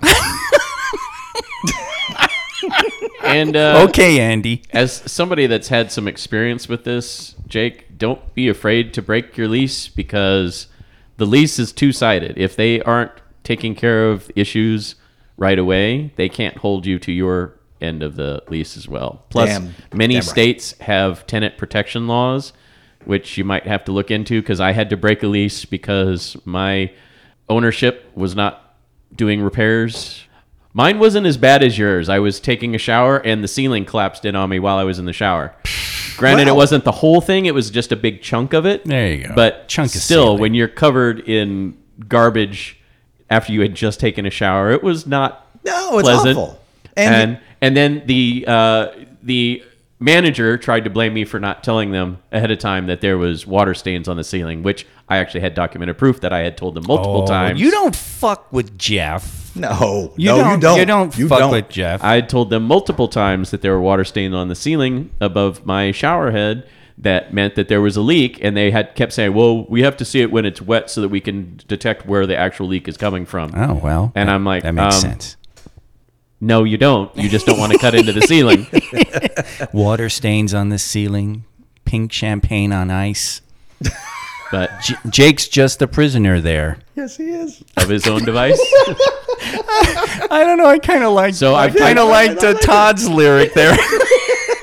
I feel for you, man. I've been I've been there. It's not fun. Please, but- guys, help out Jeff. You know Yeah, what? Um, absolutely. over the years, over the years. How about Jake, not Jeff? Oh, I'm sorry. Yeah. I mean, I mean, well, you can have Jeff if you want. I mean, yeah, that's a just side just thing. write I more don't criticisms of his speaking because Yeah. that, that apparently does actually have an impact. Well, you know, it's it's apparently you can reach you the know. man apparently, you know but I've had uh, uh, kit troubles. I've Mm-hmm. had s- serious issues, and Jake has always come through for me when it comes to uh, dropping on the on the GoFundMe. Absolutely. and he's definitely uh, been there for uh, for Geek Shock for a while now. So uh, if you can possibly.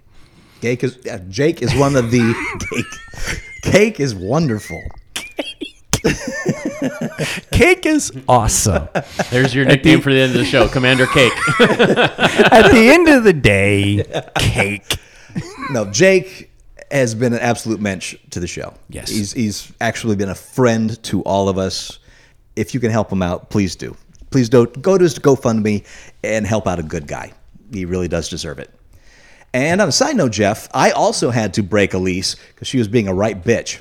Oh, Oh, no, I'm kidding. okay, I know. It's a bad joke. Oh, poor Elise. Say no to dom- domestic violence.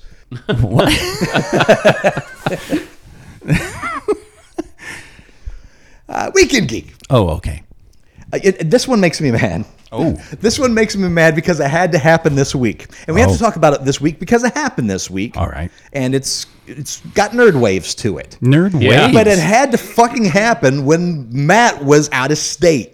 oh, another streaming service? oh no, I know where I think I know where he's going with this Yeah. one. Lucasfilm has extended Kathleen Kennedy's contract through 2024. Uh, that gives her at least three more years as president of Lucasfilm. Lucasfilm is currently developing several live action shows. Uh, three films also in development, being pr- developed by Kevin Feige, uh, Taika Feige. Feige. and Taika Waititi, and uh, not, Taika. not so more uh, Patty Jenkins, whose project was recently delayed. Uh, but Kathleen Kennedy, good on you. Prove, proving the, the funky nerds wrong. Oh God, Funky what was nerds. the what was the one that Dayton Ward, uh, friend of the podcast as well as prolific author? Uh, sorry, I dropped a name there. Do it, Uh, drop it. he posted a little meme. It was like, it has been X number of days since Kathleen Kennedy was fired. Yeah. And it always resets to zero every time something like this happens. He does that. It, it it's, hilarious. And, He- and he's doing it because he's actually uh, trying to aggravate the man babies because he keeps saying, it's like, come on, let her, let's just let her do her Yeah, job." he does aggravate too. They don't know what they're doing because you just can extend the contract so she never knows when it's coming. It'll be coming. Oh, this is a this is a rug pull. Is what you're yes, saying. exactly. It's just like in three more years. When? When? When's it gonna happen? She doesn't know. It'll drive her crazy. Change my diaper.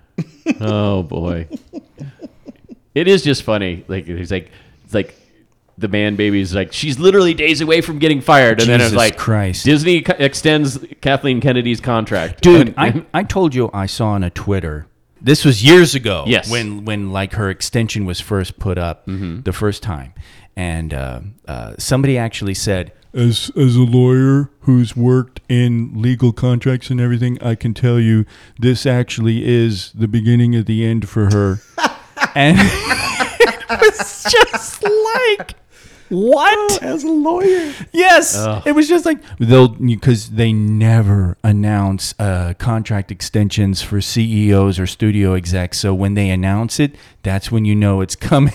It unless was you're just- Disney. well, it was funny because then people just started dropping in on the thread and oh, so and so's contract was extended. So and so's contract was just announced as extended. They just annou- and they just went boom, ka boom, ka boom, ka boom, ka boom, and it was it wa- it was hilarious because it's like you're you're hitting a level of delusion. Yeah. it's just it's amazing. It's it's It really is like because the the first time when her contract was close to being done, and before the the announcement of the uh, the new contract or the extension, because I, I think the first contract it was just a new contract because it gave her like a raise and stuff. It wasn't an extension, but I remember how much the man babies were just like.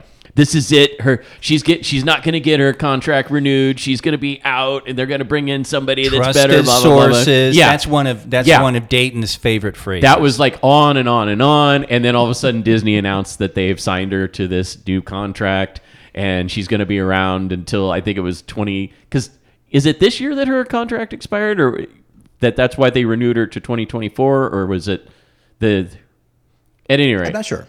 I Either think- way, it's got extended. yeah it's so- like every It's time multiple extensions. yeah Yes. exactly it's it's not She- Jesus she- Christ! I wish she I is was someone- fired as much as she gets fired. She is someone who, at the end of the day, is successful at her job. She does a really good job with it. Yeah, I may not have liked every single Star Wars movie that came out, but I like the effort that's being put into it. And let's face facts Disney is not going to keep renewing or extending a contract for somebody that they don't like Sure. And there is this or that is not good at their job. and there's this to keep in mind as well. She is the hand-picked s- successor to George Lucas. Yeah. Lucas chose her. Yeah, try to remind them how many uh, movies that they absolutely love she co-produced. The Indiana Jones series, Yeah. Jurassic Park.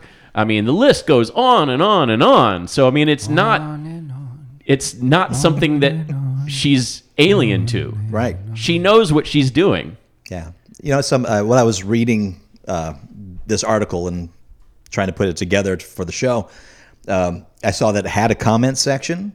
So I, Oh, boy. my fries needed a little salt, so I just went reading for a little while. God. wow. Anything in entertaining? Oh, it's all entertaining. It's all the same thing. How could this be? But there, but there. And it's like there's like one comment. It's like the movies haven't been that bad, and you know that person Yeah. is a troll. You Yes. Oh, know that person is there just to put some screws to I, the. I, I the- bet you it was the Scott nail. Schofield. it could very well be. And of course, it's like, are you you think you're a comedian? Is you think that's funny? And they're probably like, "Yes, yes I am." And I think it's hilarious because you're literally getting pissed off at something that has nothing to do with you. It- there it are was- millions of us who hated them. The comments section was a waterfall of tears, and it was just so. My fries never tasted better. God Almighty. God Almighty. Uh, Disney Plus Day happened. Uh, here's kind of a rundown of the highlights. There wasn't a whole lot of them. Uh, Disney Studios has already announced a massive amount of things prior to this, so all they really did was have a bunch of sizzle reels. Uh, but they did have a bit of Hulu news. Uh, they conf- exactly as they confirmed a new prequel film set in the Predator universe that is coming to Hulu. Where's my place? There it is. Director Dan Trachtenberg is putting together the films called Prey for Hulu, which is set 300 years ago. The main protagonist is Naru, played by Legion's Amber Midthunder, a member of the Comanche Nation who wants to prove her worth as a skilled and deadly warrior. She gets her chance when, quote, a highly evolved alien predator attacks the tribe, unquote. And also, another week, we don't have Matt for what was obviously designed for a week of Matt news. Uh, the classic X Men animated series Oh yeah. turned an entire generation of kids into Marvel fans back in the 90s, Matt being one of them. And now Disney Plus is taking us back to that universe for a new run of adventures in the X Men 97.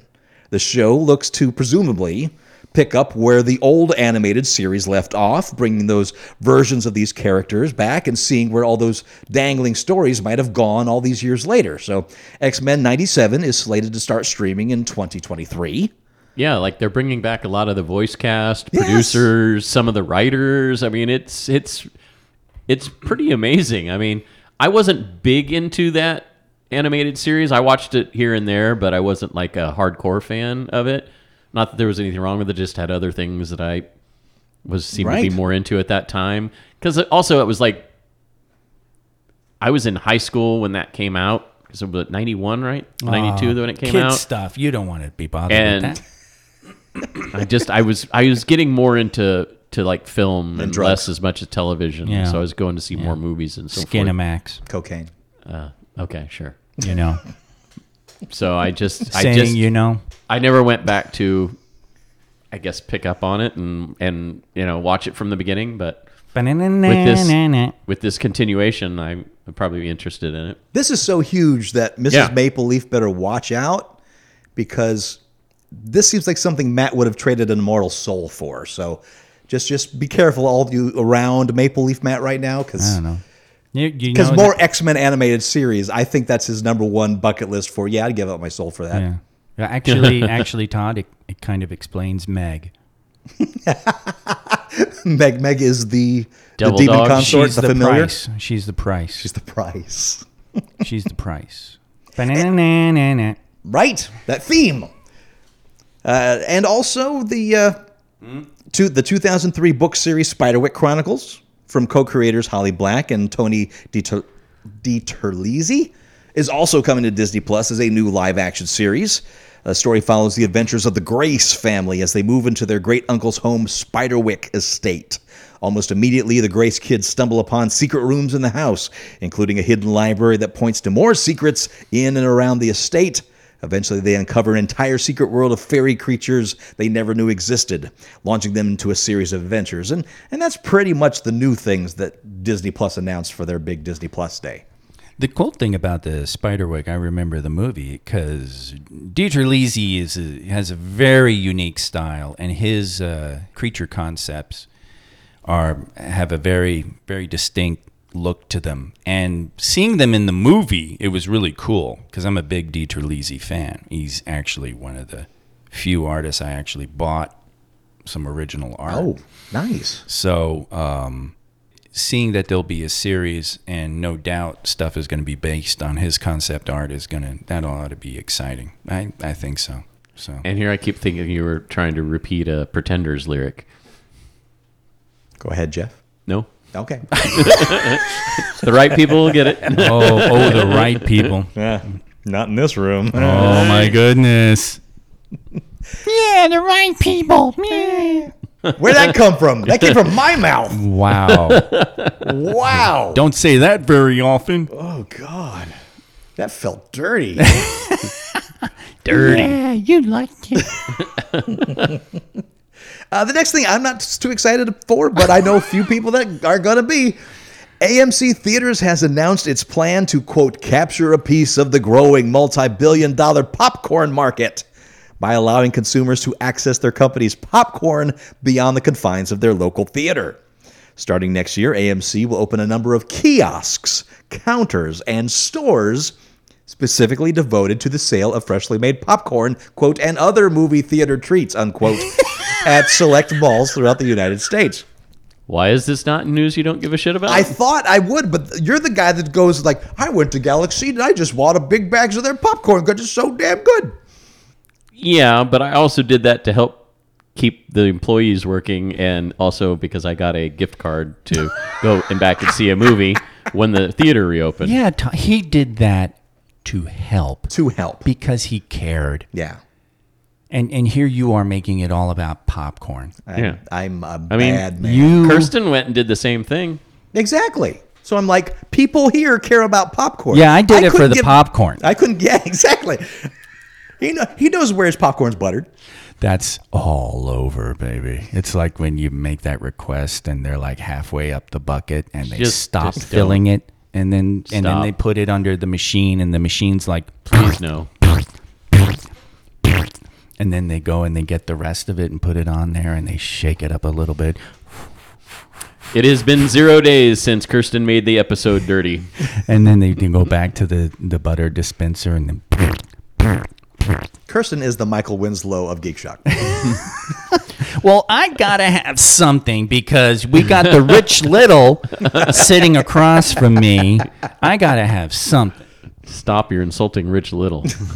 little cell phone there. I, I get Wow. Jeff. That's wow. it. Yeah, I know. Jeff never does that.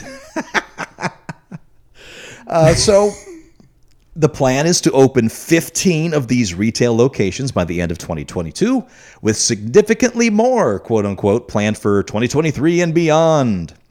In addition, the chain is launching a takeout and home delivery service run out of nearby theaters. quote, Home delivery.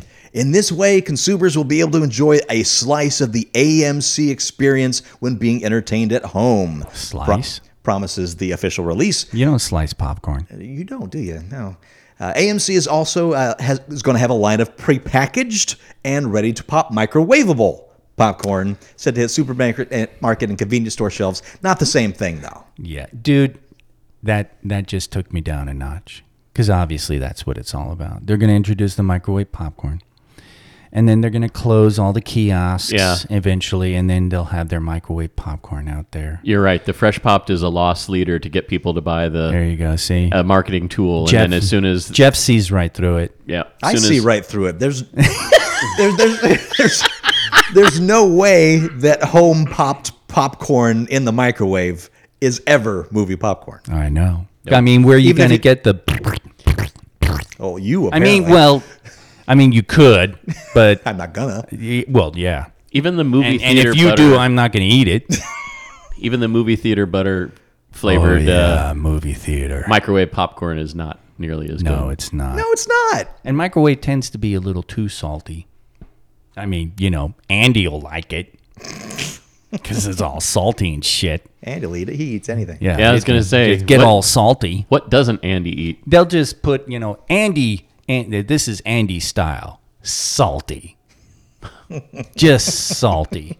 Can you know? We're gonna change his bio on the there you go on You- the webpage. You know, just and fact so, check Andy. So, so you're gonna Salty. say you're gonna say on the shelf it's gonna say movie theater butter regular fact check Andy. yes. Okay. Yeah, I you know, gotcha. you just you just talk movie themes to that popcorn, and it'll get saltier as you just sit there talking, and then I'll come along.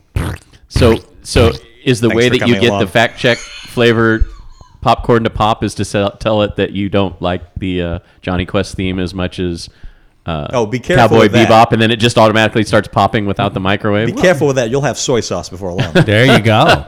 Ooh, Andy soy sauce. no. Andy soy.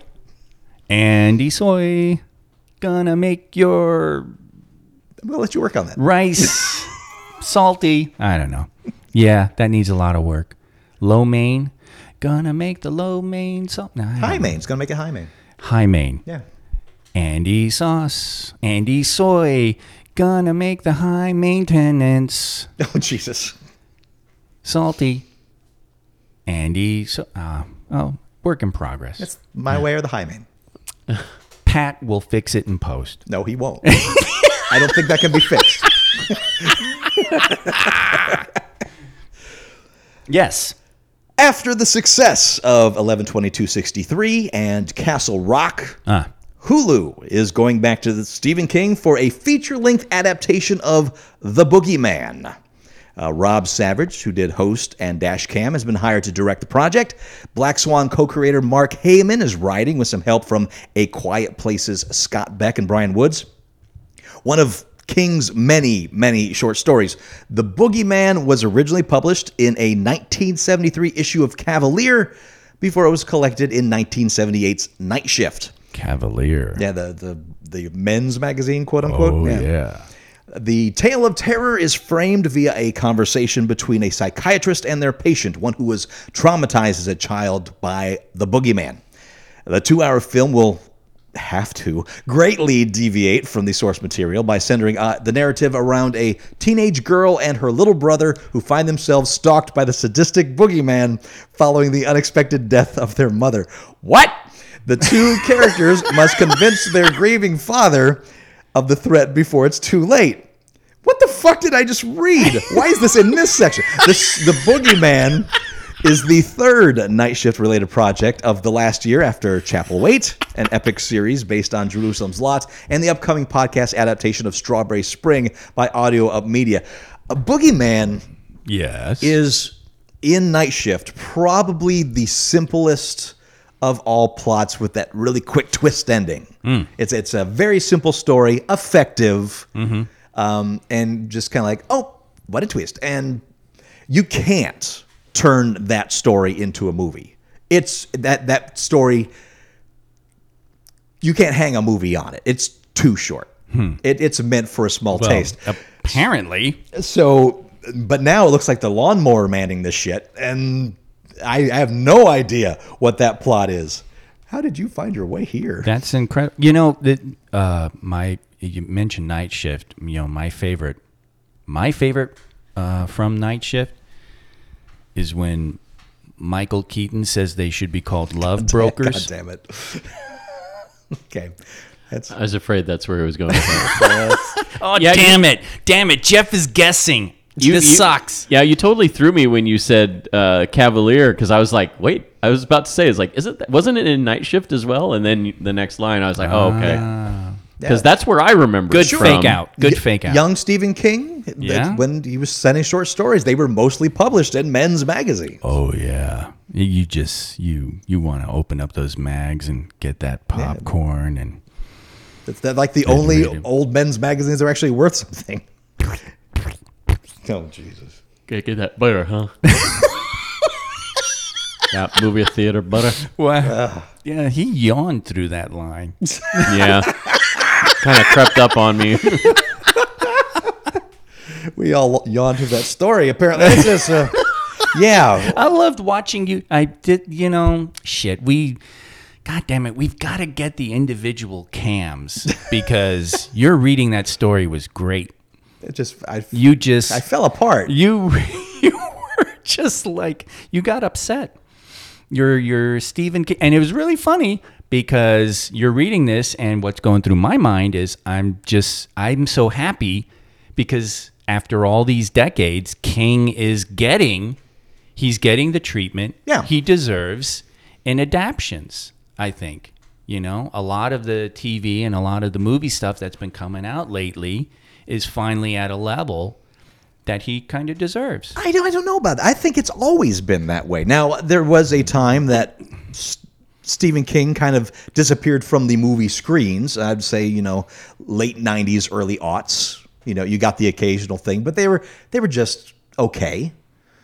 Uh, but I mean, the, the first salvo is, you know, Carrie, well sure you know, that, and The Shining. And even though it's a very different than the novel, it's considered Yeah. one of the best horror films of all time by many. and then Uh, Pet Cemetery.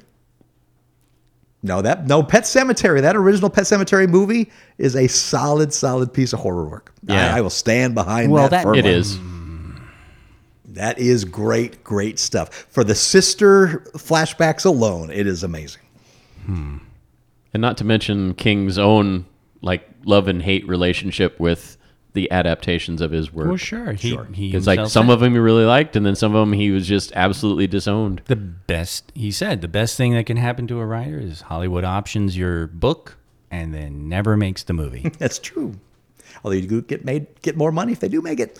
Because I don't, Cujo not as Well, they changed the ending. yeah okay. I was, I was trying to remember what it was about Cujo that was not exactly the same as the book. I mean, it, it veered. I remember, and it was the ending. That's right. They talk about a lot of people talk that's uh, of Stephen King's books. Yeah. Mm-hmm. uh, of the earlier stuff. Uh, he's, he's made some dark stuff later. Sure. Uh, but of his earlier stuff, a lot of people say that Pet Cemetery is his darkest novel. In fact, King s- himself said that that was his darkest novel for the longest time. I would hazard to say Cujo is probably his darkest novel. Yeah. I read Cujo and I was just like, That that will not lift your heart. yeah. Yeah. I remember the movie being fairly terrifying when Yeah, when and the- you're, and when you're a novel's scarier. teenager. Yeah. Yeah. But yeah, there- there's I mean, and there's some ones that are kind of middling, like Christine. Christine Right. has some good moments, but it's not the best work. no, And uh, some of the other ones based on the short stories, like uh, Cat's Eye. Sure. it's got some great moments in it. Great moments. Yeah, but uh, but of course, there's the big stinkers. You know, Lawnmower Man's probably the best known of the the crappers, but. And, and like this, it's a title where the story's like, that wasn't the big. But again, the Lawnmower Man short story is nowhere near in, it, in that movie at all. right? And you couldn't do that. That would not make a movie at all. It's it's about a guy that is a actual lawnmower man you hire to mow the lawn, except that he kind of takes it all into himself and exudes basically grass and just sucks it all in. It's a whole different creature. It has nothing to do with VR. Yeah, and not to mention that you know Hollywood's fascination with trying to take the new emerging technology completely un you know not understanding it and then putting it in a film, and you're just like going what? Because yeah, I mean yeah, you're right, completely far from the source material, but the, they're their exhibition of what VR was and how it could be used was ridiculous. I mean, even by cinematic standards, it was ridiculous. And I'm not one of the people that hates that movie. When I saw it, I was somewhat entertained by it. I thought there were some neat ideas in there at the time. If I watched it now, I'd probably say, "What was I thinking?" Yeah, I, I didn't like it. And of course, I can't imagine what Lawnmower two, Man Two was like. But Oh, I that forgot happened. They, yeah, I forgot they made a sequel. It was like direct to video or something. The first Lawnmower Man made some made some money. Yeah, it I did. think I think Lawnmower Man too. He was a riding mower, I think he was, and Yeah. he sucked in the green stuff. Yeah. exuded it. but you ri you righted him. I don't know. I had nothing. I had nowhere to go with that, so I just I winged it. Where do you go with it? Write to us. Comments at geekshockpodcast.com. And let's keep this conversation going. Kofi members, let's talk about it in the Discord. And uh, if you're not part of Kofi, we, let's talk about it on the Facebook page. As this is a, I, I, I want to know what your favorite Stephen King, the good Stephen King movies and the bad ones. So the, the ones in the middle, eh, let's ignore those. What are the, what are the great ends? Where do you rank Langoliers? You know what? I absolutely adore that story. Really? The the the one from Four Past Midnight. oh, I, I was referring to The the, novella. ABC adaptation, the TV movie that was oh You know mini what? mini series. Sorry, The, s- the story is there. Yes. The effects weren't. That's Yeah. it's the it's a really creepy story, but they just could not figure out how to make that monster work. yeah, So uh, that's you know what that's one I wouldn't mind seeing them t- tackle again. like as a remake. Yes, that is one I Okay. think with today's technology they could actually make it interesting and disturbing. Okay. So so Langoliers, yeah, Steve, and it's got to happen, right? Everybody wants to do Stephen King projects these days, so take it, figure it out. You got it. Do it. Yeah, do it. Do it. Do it. I- I- do it. do it. Do it. I, I want remember uh, to. really liking. I, I haven't seen it since, but I remember really liking The Stand The as, TV the, as the the- TV miniseries with With Gary with, Sinise. with what they had to work with, they told that story pretty well Yeah. in that TV series. I mean, it's not a one-to-one adaptation. Nothing no, ever of is. course not. And But I think it's as close as I had hoped it would be. and you're making it for network TV, Yeah. so everything gets dialed down quite a bit. right. I mean, e- I was I was honestly amazed at the amount of goriness that they exhibited in the very first episode, showing the masses of people that were taken out by the virus. That was effective. and that was pretty. I, I won't say groundbreaking for TV, but it was not something you would normally expect on a TV miniseries. Because I remember looking at that and going, "Wow, that's some great makeup effects," and not at all what I was expecting. I thought they were going to gloss over the whole uh, pandemic thing, and they did not. Right. And frankly, I'll take that version over the one they did for Paramount Plus. Oh, right. Yeah. Uh, I, I like that version of Randall Flagg than the Paramount Plus version. Yeah, M O O N. That Jamie spells something. TV. Yeah, that played Randall Flagg in the TV miniseries. I, I I I enjoyed the hell out of Salem's Lot, even though there were departures there. Sure. But that got creepy as hell. But I mean, that was a TV movie. and They did a good job of that. yeah, Yeah, we're practically going into a whole nother episode here. Kind of all right. well, you could with Yeah. you know, Yeah. Stephen King stuff. Certainly. Still, Well, it's still I, I it's seeds for the discussion on the Yeah. the social medias for our Plant fan, 'em, see where they for grow. our fan base. Speaking of the plant, that's still a Stephen King story. I, I don't think I've read, and I think he finally released that. Hmm. Uh, that, that was one of the that was one of the Chase books way back in the day when he was doing some small press stuff. Oh, yeah? Uh, My Pretty Pony and The Plant are, are were the two stories that were extremely limited edition. You could only get them limited. I think My Pretty Pony I think came out later, but I'm still not sure if The Plant ever was ever. I think that might have been turned into a comic book. I don't know. I'm kind of just riding the wave of my brain what about the Mangler? based based on a short story turned it, chopped up and turned into a overlong movie for what the story was Oh, the, the idea was the same but it didn't deserve to be a movie stephen king's short stories shouldn't be movies they should be part of an anthology they work that way they're short goddamn stories Right. jeez. O- o- okay, Andy. i'm a little passionate My goodness. i, I feel strong But he's not Wow. wrong. I, I, I. Okay. then neither is andy andy's always right Wow. And I want to thank our Kofi members, especially our brand new one, Two is One. Thank you so much for joining our Kofi King Vald once again, sending us a one off and is, is already a member. So thank you so much.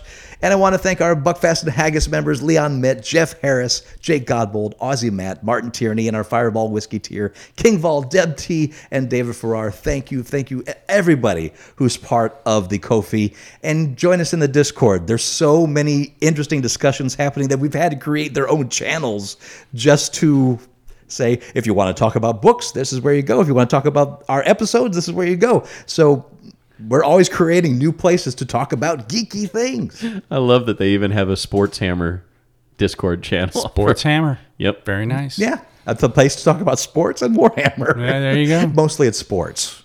Yeah. but there's nothing wrong with that. Agree to disagree. I just disagree. And until next week, I am Master Torgo, 80s Jeff. Commander Cake. and we'll talk to you next week in Geek. I'm glad you held on to that. Yeah. Well, yeah. Yeah. You know, Jeff told me to. He did. You know. Not expecting he would actually do it. Well, though. Jeff, Well- you told me to. Barry. Barry says no, and you, you, s- you, you're more positive. You offer stuff. So Ah, Yeah. Thank you. I, I, I give you the underhanded slow pitch There and you then go. you Right. knock it out of the park. hey, if if if you want to say I did, I will accept that. You know. Well, maybe you hit a single and you get to first- Barry first Ah. is the antithesis of improv, and Jeff, you embody it. I think you give me too much credit. oh my.